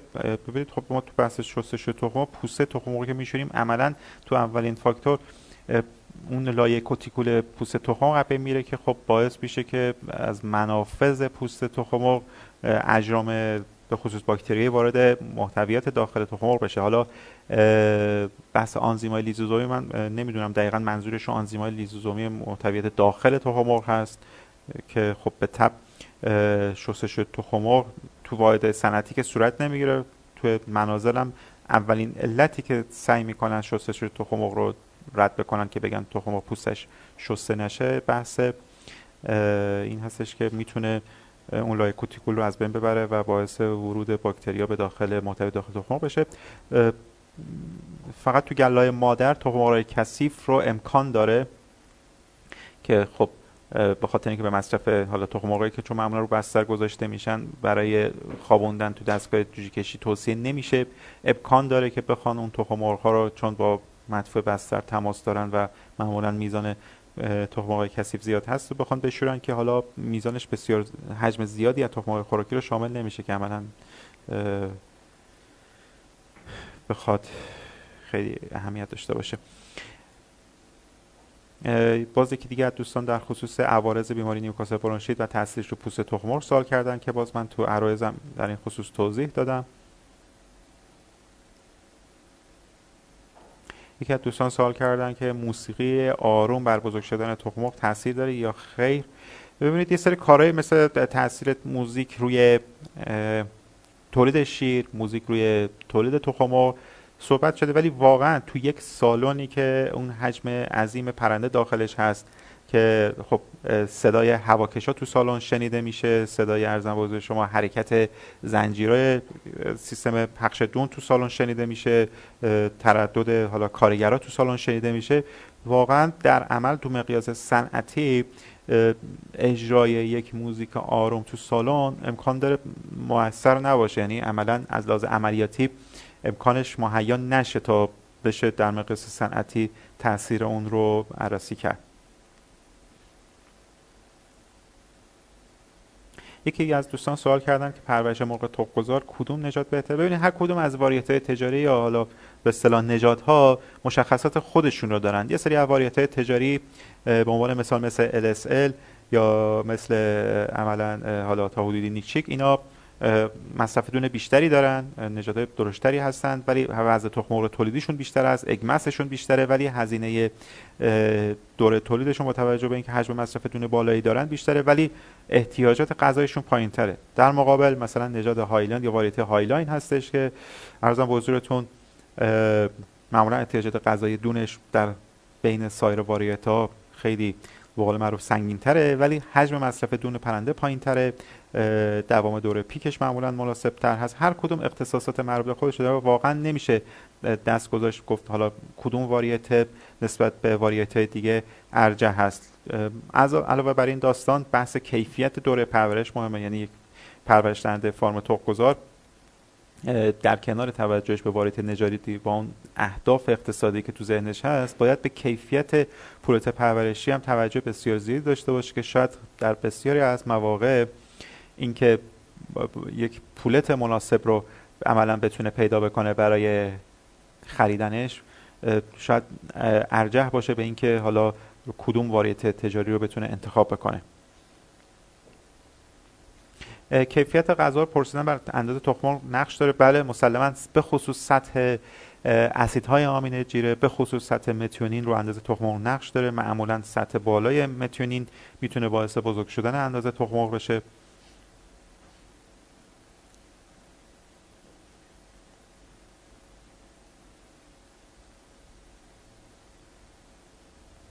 یکی از دوستان سوال کردن که با افزایش سن پرنده سایز تخم بزرگ میشه پوست نازکتر میشه. دقیقا درسته.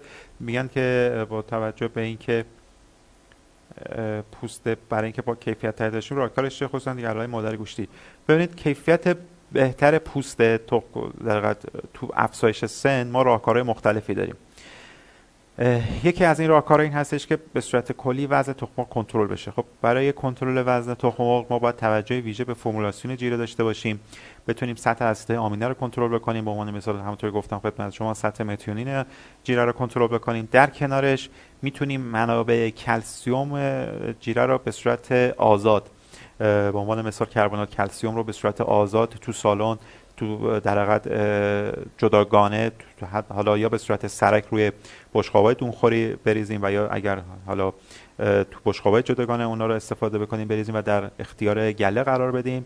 از طرفی می‌تونیم با ترکیبات تامین کننده املاح حالا چه macromineral ها چه micromineral ها طریق آب آشامیدنی به صورت دوره‌ای. باز منابع تأمین کلسیوم و فسفر رو به خصوص برای گله به صورت مداوم حفظ بکنیم. اینا راهکارهایی هستند که واقعا برای دوام کیفیت پوست تخم تو گله که در مسن هست تو گله که از لحاظ سنی میزان شکستگی پوست تخم توش افزایش پیدا می‌کنه. ما با چنین راهکارهایی می‌تونیم عملا باعث کنترل بهتر کیفیت پوست تخم بشیم.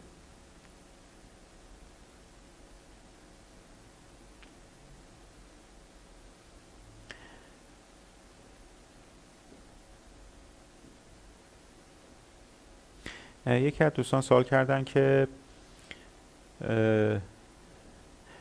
گله که از لحاظ سلام گله که از لحاظ سلامت عمومی برخورداره ولی نمیگه از گله دان نمی‌خورن. یعنی مقدار استاندارد یک روز نیست. به همین منظور عملا بازخورد توقف رشد داریم. علت لطفا علت دانزدگی چیست؟ ببینید افت کلا کیف افت میزان مصرف دوم به عوامل مختلفی بستگی داره. اینکه حالا ما بگیم گله از سلامت عمومی برخوردار هست ولی نیمی از گله دون نمی‌خورن. این شاخص هایی که ما در خصوص سلامت عمومی گله برداشت داریم و اون شاخص هایی که ما باعث قضاوت ما میشه که بگیم گله سالمه رو اولا باید مورد بازبینی قرار بدیم. بر چه اساسی میگیم گله سالمه ولی دون نمی‌خوره؟ آیا صرفا به خاطر اینکه می‌بینیم حالا فرزن صدای تنفسی نداریم پرنده های بیحال نداریم به راحتی می‌تونیم بگیم که بر گله از سلامت عمومی برخوردار هست یا نه؟ آیا به خوبی این گله معاینه شده مشخص هستش که چه حجمی از گله وضعیت عمومی خوبی دارن؟ این رو باید مورد بازبینی قرار بدیم. دوم بعد از که مطمئن شدیم که گله سالمه باید برگردیم به فرمولاسیون دون. اولا همونطوری گفتم دمای سالن نقش مهمی داره تو بحث مصرفتون. خب مسلما تو استرس گرمایی زمانی که دمای سالن بالا باشه افت مصرف دون رو داریم. در کنارش اگر دما هم به وضعیت نرمال و استاندارد برگرده باید برگردیم به فرمولاسیون دون و ترکیباتی که داخل دون به کار رفته. از بافت دون گرفته کیفیت ذرت عدم وجود توکسین ها توی دون وجود به عنوان مثال سورس روغنی که استفاده می کنیم حالا بعضا امکان داره به خاطر گرون بودن روغن با کیفیت از اسید چرب استفاده بشه روغن های بی کیفیت استفاده بشه. اینا باعث میشن که عملا همونطور که خودتون نام بردید گله دون زده بشه. وقتی که شما اقلام مورد استفاده توی دونتون حالا از ذرت و سویا و روغن و سایر فاکتورها یک در اقلام با کیفیت باشه به نسبت بسیار مناسب بالانس بشن. سطح انرژی جیره اهمیت بسیار زیادی تو میزان مصرفتون داره. سطح انرژی جیره باید استاندارد باشه. اگر شما سطح انرژی جیره رو خیلی خیلی بالا بگیرید باز مصرفتون کاهش پیدا می‌کنه. وقتی که شما فرمولاسیون جیرتون مناسب باشه اقلام مورد استفاده تو دونتون از لحاظ کیفی مناسب باشن و از اون اطمینان داشته باشید مدیریت داخل سالانتون از بحث گرما و دمای مناسب کنترل بشه بحث بروز بیماری های به خصوص بیماری تبدار بیماری ویروسی که با واکنش های تب همراه هستن کنترل شده باشه. خب به تب ما تو یک چنین گله مصرف دون نرمال رو خواهیم داشت دون زده نخواهد شد چنین گله و عملا وضعیت عمومی گله و تولید گله نرمال خواهد بود. یکی از دوستان پرسیدن که روش جلوگیری از تخم تو مرغ تخم‌گذار ببینید اون زمینه هایی که باعث میشه که این حالت ایجاد بشه رو باید ما برطرف کنیم. اول از همه این که گله رو باید از لحاظ منابع غذایی با توجه به فرمولاسیون جیره کاملا تأمینش بکنیم.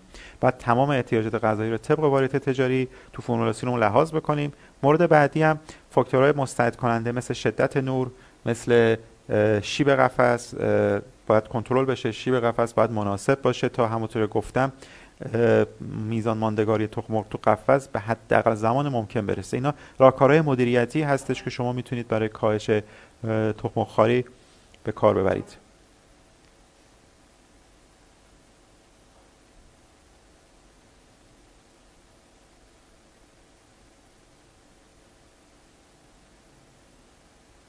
تو گله های مادر مادر گوشی که از دوستان سوال کردن که وقتی گله که در دچار بیماری ویروسی میشه افته کیفیت پوست پایین میاد. چه راهکاری وجود داره؟ برای اینکه سریعتر بتونه کیفیت پوست اصلاح بشه.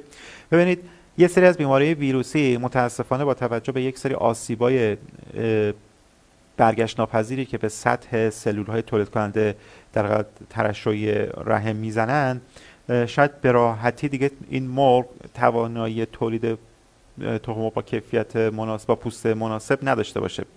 به تب یک سری از این بیماری ها به عنوان مثال بیماری EDS بعضا این حالت می‌تونیم توش بیشتر رایج باشه. ولی خب این اتفاق فقط تو گله مادر گوشتی پیش نمیاد تو گله تخمگذار خوراکی هم ما بسیاری از مواقع بعد از که بیماری ویروسی بروز می‌کنه شاید زمان طولانی طول می‌کشه تا گله به هم از لحاظ تعداد تولید و هم از لحاظ کیفیت پوسته به حالت طبیعی خودش برگرده. خب ما متوجه به اینکه یکی از عللی که معمولا ساختارهای سلولی داخل اوویدوکت نمی‌تونن به خوبی تولید بکنن بحث بروز التهاب تو این لایه ها در تو این بافت اپیتلیومی هست. ما می‌تونیم با استفاده از داروهای ضد التهاب این روند التهابی را کاهش بدیم در کنارش کنترل بکنیم به خصوص بعد از بیماری ویروسی. معمولا ما بیماری باکتری ثانویه رو تو این گله ها داریم با استفاده از یک سری آنتی به خصوص آنتی های مخلوط دردان این داروها می‌تونن با کاهش در حقیقت میزان حتی عفونت باکتری متعاقب بیماری ویروسی و عملا تداوم حفظ سلامت عمومی پرنده باعث میشه پرنده زودتر به وضعیت تولید قبلی خودش برگرده. ما تو بسیار از بیماری امکان داره واقعا به تولید استاندارد قبلی خودش هم بر نگرده گله ولی کمک می‌کنن. در کنارش هم ترکیبات ادتیوی وجود دارن که به این التیام بافت اپیتلیوم کمک می‌کنن. ترکیباتی که به عنوان مثال حاوی اسیدهای آمینه هستن. ترکیباتی که حاوی موادی مثل در حقیقت اسید بوتریک هستن. اینا کمک می‌کنن به التیام بهتر بافت تخریب شده اویدوکت تا کمک بکنه به کیفیت عملا پوسته تولیدی. یکی از دوستان سوال کردن روشی وجود داره که تخم مرغ تو زرده تولید بشه؟ تو مقیاس صنعتی ما تو بحث گله تجاری خیر تخم مرغ دو زرده یک عملا تو گله صنعتی یک روند در یک تخم مرغ نامطلوب به حساب میاد.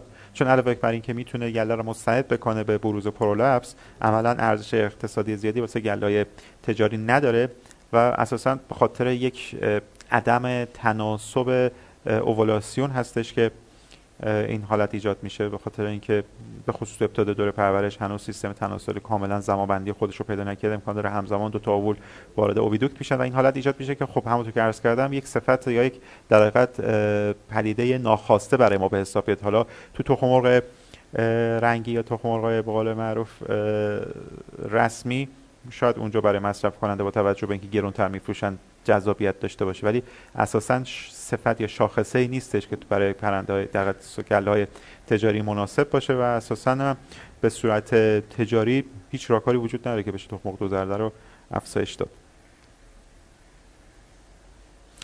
در خصوص عفونت مایکوپلاسمایی سوال کردن که درمان قطعیش هست یا بود نه متاسفانه گله ای که دچار عفونت مایکوپلاسما باشه صرفا شما با داروهای مداوم با داروهایی که می‌تونن میزان عفونت مایکوپلاسما رو کنترل بکنن شما می‌تونید صرفا میزان لود این عفونت رو کم بکنید ولی گله که درگیر مایکوپلاسما باشه هیچ وقت به صورت دائمی درمان نمیشه و مدام این در عفونت تو صد گله حضور داره تا زمانی که گله حذف بشه. یک از دوستان سوال کردن گله 65 هفته ما رو ترکوزار دارن که کاهش تولید مداوم داره همه چیز رعایت میشه کنترل میشه به صورت استاندارد ولی تولیدشون 5 تا 7 درصد پایینتر از استاندارده. خب ببینید واقعا تمام فاکتورها باید تو این گله در نظر گرفته شه. از بحث کیفیت آب گرفته فرمولاسیون دون ذرت سویایی که تو این گله استفاده میشه. سابقه این گله از لحاظ بحث بیماریایی که امکان داره بروز کرده باشه به خصوص بیماری مثل نیوکاسل یا برونشیت همه اینا باید کنترل بشه. یعنی واقعا باید یک علت یابی دقیق رو این گله صورت بگیره تا نهایتا مشخص بشه که چرا 5 تا 7 درصد پایین تر از استاندارد هست تولیدش.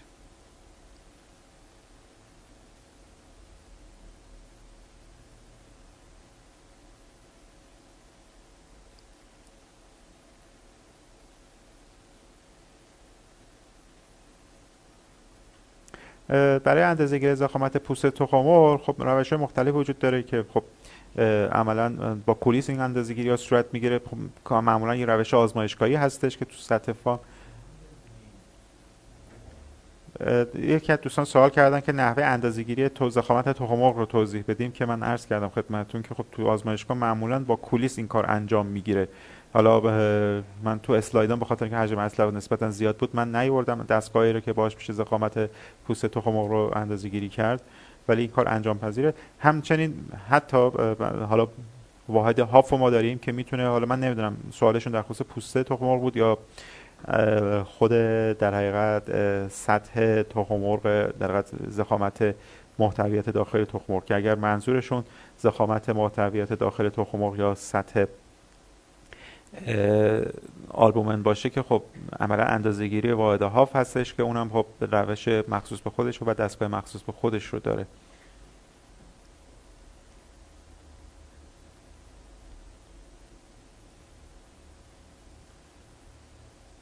یه دیگه دوستان پرسیدن منظورتون از سایز ده منظورتون ده میلیمتر اندازه توری آسیاب هست؟ بله دقیقا همون منظورم از سایز ده منظورمون سایز ده میلیمتر آسیاب هست. بله. یکی از دوستان سوال کردن که تاثیر آنتیبیوتیکا رو روی بحث تولید توضیح بدید. خب یک سری از آنتیبیوتیکا به خصوص آنتیبیوتیکای خانواده سولفانامیدا می‌تونن باعث کاهش زخامت پوست تخم بشن که به طب اگر از اون آنتیبیوتیکا تو حین دوره تولید زیاد استفاده بشه ما شاهد افت کیفیت پوست تخم خواهیم بود. بعضی از آنتیبیوتیکا هم اثرات مثبت دارن. بعضی از آنتیبیوتیکا به خاطر اینکه در کنار اینکه می‌تونن عفونت باکتری رو کنترل بکنن اثرات حتی ضد التهابی کاهش التهاب دارن می‌تونن باعث بشن که ضخامت پوست تخم حتی بهتر بشه. در خصوص زمان ماندگاری premix های ویتامینه سوال کردن. که بهترین زمان ماندگاری premix های ویتامینه چیز. خب معمولا طبق استانداردهای دامپزشکی تا 6 ماه ذکر می‌کنن که premix های ویتامینه میشه موندگار باشن. خب به تب ولی بهترین زمان premix های ویتامینه بین همون 3 تا 6 ماه هست. هر چقدر زودتر مصرف بشه بهتره. ولی وقتی از 6 ماه میگذره ما به خاطر اینکه یعنی از این ویتامینا به خاطر کریری که داخل حتی این حالا یا مکمل کنسانتر وجود داره جذب آب بیشتری صورت بگیره و این آب اثرات مخربی روی ساختار ویتامین به خصوص ویتامین های حساس نسبت به فرایند اکسیداسیون هستن به تب عملا شاهد تخریب بخش بیشتر این ویتامین هستیم. و همونطور که عرض کردم سه ماه مناسب ترین زمان هستش. هر چقدر این زمان کمتر باشه بهتره. ولی از سه تا 6 ماه هم قابل قبول هست. یعنی ویتامین ها اگر میزان اولیه مناسبی برای فرمولاسیونشون لحاظ شده باشه تا 6 ماه هم قابل استفاده هستن. در مورد آنزیم فیتاز باکتریا قارچی سوال کردن که کدوم آنزیم رو توصیه می‌کنیم و چند درصد ماتریکس فیتاز رو در نظر بگیریم. ببینید خب مسلما آنزیم های فیتاز باکتریایی با توجه به اینکه نسل جدیدتر آنزیم قارچی هستن و سرعت روند جدا کردن فسفر فیتاتشون بسیار سریعتر از آنزیم‌های قارچی هست آنزیم باکتریایی توصیه میشه. البته منابعی هم هستن که توصیه می‌کنن. حتی آنزیم باکتریایی رو بد نیست در کنار به صورت میکس با آنزیم های فیتاز قارچی استفاده بکنیم. ولی اگر بین این دوتا انتخابی بخواد صورت بگیره قطعا فیتاز باکتریایی باید استفاده بشن. و اینکه در خصوصی که چند درصد matrix فیتاز رو در نظر می‌گیریم ببینید آنزیم های فیتاز باکتریایی هم واقعا ماتریکس های مختلفی براشون لحاظ میشه. ولی بهترین حالت این هستش که حدودا شما 12 صدم تا 13 صدم درصد فسفر اویلیبل رو از طریق آنزیم فیتاز در نظر بگیرید که داره تأمین میشه. حالا به عنوان مثال آنزیم های فیتاز باکتری هستن که فرضاً 15 صدم یا 19 صدم براش ترسیم می‌کنن که خب شاید تا اون حد گرفتن یه مقدار ریسک کار رو بالا ببره. یکی از دوستان سوال کردن که با افزایش روغن جیره میشه کیفیت پوست رو افزایش داد؟ ببینید افزایش روغن جیره عملا سطح انرژی جیره رو تحت تاثیر قرار میده. کیفیت روغن خیلی مهمه ولی تاثیر مستقیمی رو کیفیت پوست تخم نداره. یکی از دوستان سوال کردن که راهکار عملی برای کاهش میزان پرولپس در گله چیز ببینید گله ای که با تعداد بسیار بالای پرولپس مواجه شده باشه. عملا شما کار زیادی براش نمی‌تونید انجام بدید. یعنی صرفا با کاهش شدت نور با کنترل در حقیقت سطح اسیدهای آمینه جیره با کنترل وزن تخم مرغ تولیدی تا حدود خیلی ناچیزی شما شاید بتونید رو کم بکنید. پرولپس آرزه ای هستش که حتما از دوره رشد و نهایتا زمان شروع دوره تولید و زمان تحریک نوری قابل کنترل هست. اگر تو اون زمان به خوبی اقدامات لازم صورت نگیره یعنی تحریک نوری نابجا داده بشه شدت نور نابجا باشه تو وزن مناسب تحریک نوری اعمال نشه ما شاهد بروز prolapse هستیم. ولی اگر prolapse حتی تو گله‌ای که علاوه ژنتیکی نسبت prolapse مستعدتر هستن تحریک نوری با توجه به وزن ایدئال اعمال بشه ما تو حین دوره تولید و بعد از اون در تو زمانی که از peak م گله گذر می‌کنه تونستیم prolapse رو کنترل بکنیم. ولی گله ای که سن بالا دچار prolapse شده باشه واقعا شما اقدامات ناچیز بسیار کمی رو دارید برای کنترلش. ولی کاری که عملا می‌تونید تو اون زمان انجام بدید با بحث کاهش شدت نور با بحث تقویت گله کاهش سطح اسید آمینه جیره که نهایتا بتونید وزن کنترل وزن تخم تولید رو کنترل بکنید عملا موثر هست.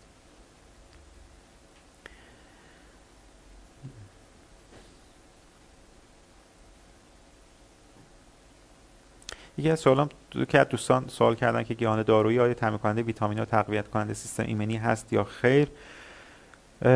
ببینید گیاهان دارویی به صورت عمومی ویتامین بسیار بسیار ناچیزی دارن. گیاهان دارویی عملا شاید به مقدار خیلی ناچیزی یک ترکیب گیاهی ویتامین های مثلا به عنوان مثال گیاه ارگانو ویتامین C داشته باشه.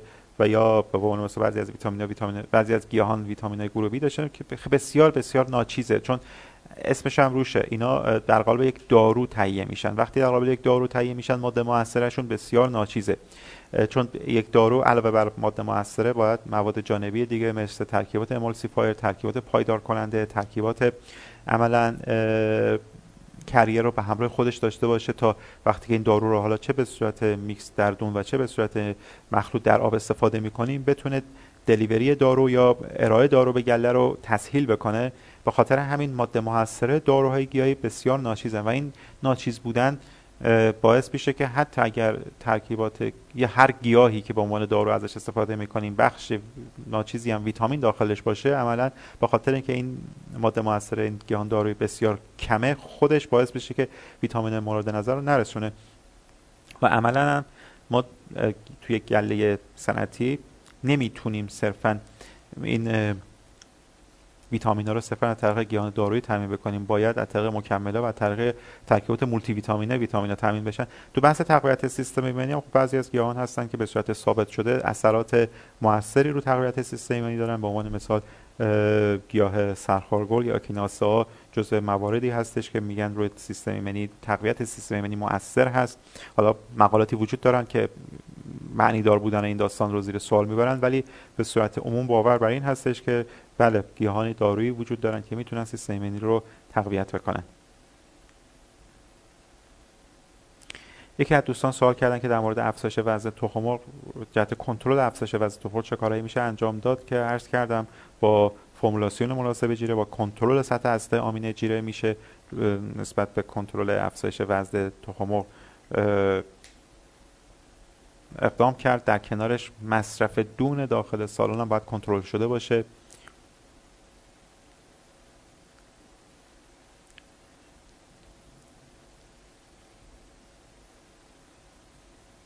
بعضی از سوالات تکراری هست. در خصوص پرولابس خیلی از دوستان سوال کردن که من عرض کردم خدمتتون.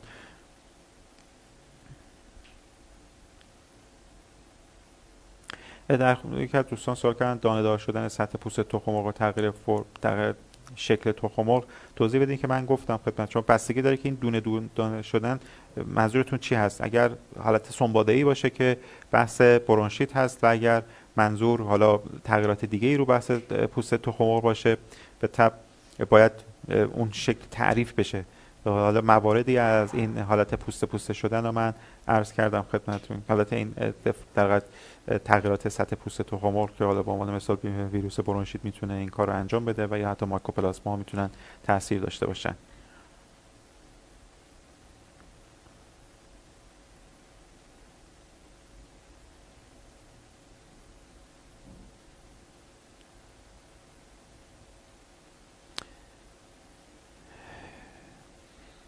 یکی از دوستان سوال کردن که پروبیوتیکا چه تاثیری و کیفیت پوست تخم دارن خب مسلما پروبیوتیکا با توجه به اینکه می‌تونن سلامت سطح جذب دستگاه گوارش رو در واقع اپیدرم دستگاه گوارش رو تامین بکنن می‌تونن با حفظ سلامت دستگاه گوارش با حفظ سلامت سطح جذب مواد مغذی دستگاه گوارش باعث بهبود جذب مواد مغذی بشن و از این طریق می‌تونن باعث بهبود کیفیت پوست تخم بشن.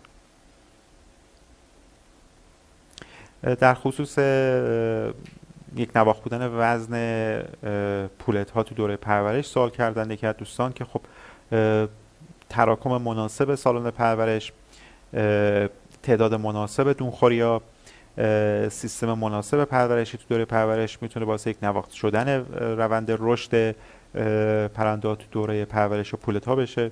مهمترینشون میکس مناسب دونیه که توی یک دوره پرورش استفاده میشه. در کنارش پراکندگی مناسب دونخوریاست. این دوتا شاخص مهم می‌تونه باعث یک دست شدن گله بشه. البته بروز بیماری های مختلف مثل رو ویروس ها بیماری های مختلفی که می‌تونه باعث برهم خوردن یک نواخت گله را بشه دور از ذهن نباید نظر بگیرید. خب با اقدامات مناسب بهداشتی حین دوره با واکسیناسیون مناسب علاوه بر اینکه شما لازم مدیریتی کمک می‌کنید به حفظ یک نواختی؟ از طریق حفظ سلامت گله هم میشه کمک کرد به طول در پرورش یک گله یک نواخت.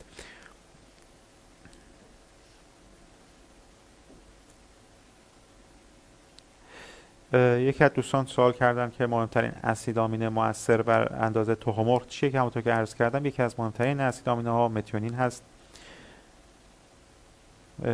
یکی از دوستان فکر آخرین سوال باشه.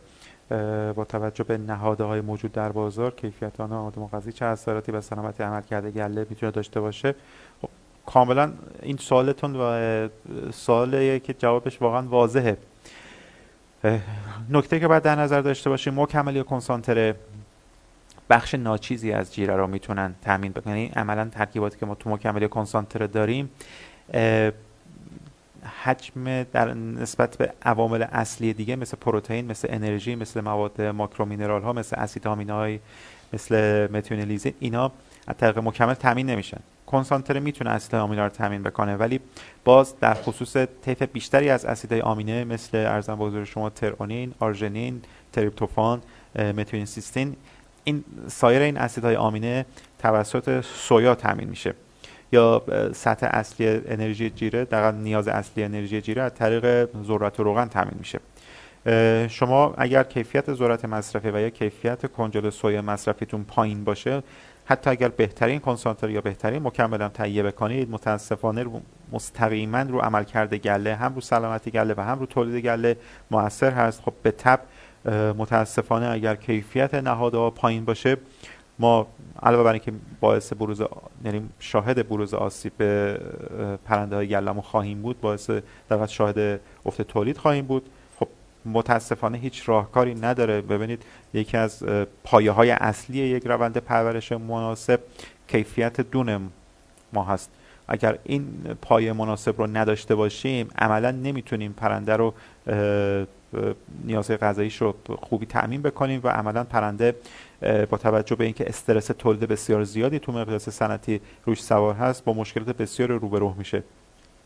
شاید اگر شما یک مرغ رو تو فضای آزاد رها بکنید بتونه احتیاجات غذاییش رو در حد ماندگاری از محیط خودش تامین بکنه. ولی تو مقیاس صنعتی کاملا پرنده ما مثل یک ماشین تولیدی وابسته هست به غذایی که بهش میدیم و اگر این غذایی که بهش میدیم کیفیت لازم رو نداشته باشه متاسفانه هیچ راهکاری برای تداوم حفظ کیفیت جیره وجود نداره. سوالایی که الان رسیده تموم شد. امیدوارم که این بحث برای دوستان مفید واقع شده باشه و بعد از ظهر خوبی رو برای دوستان آرزو می‌کنم. خدا نگهدارتون باشه. عصرتون بخیر.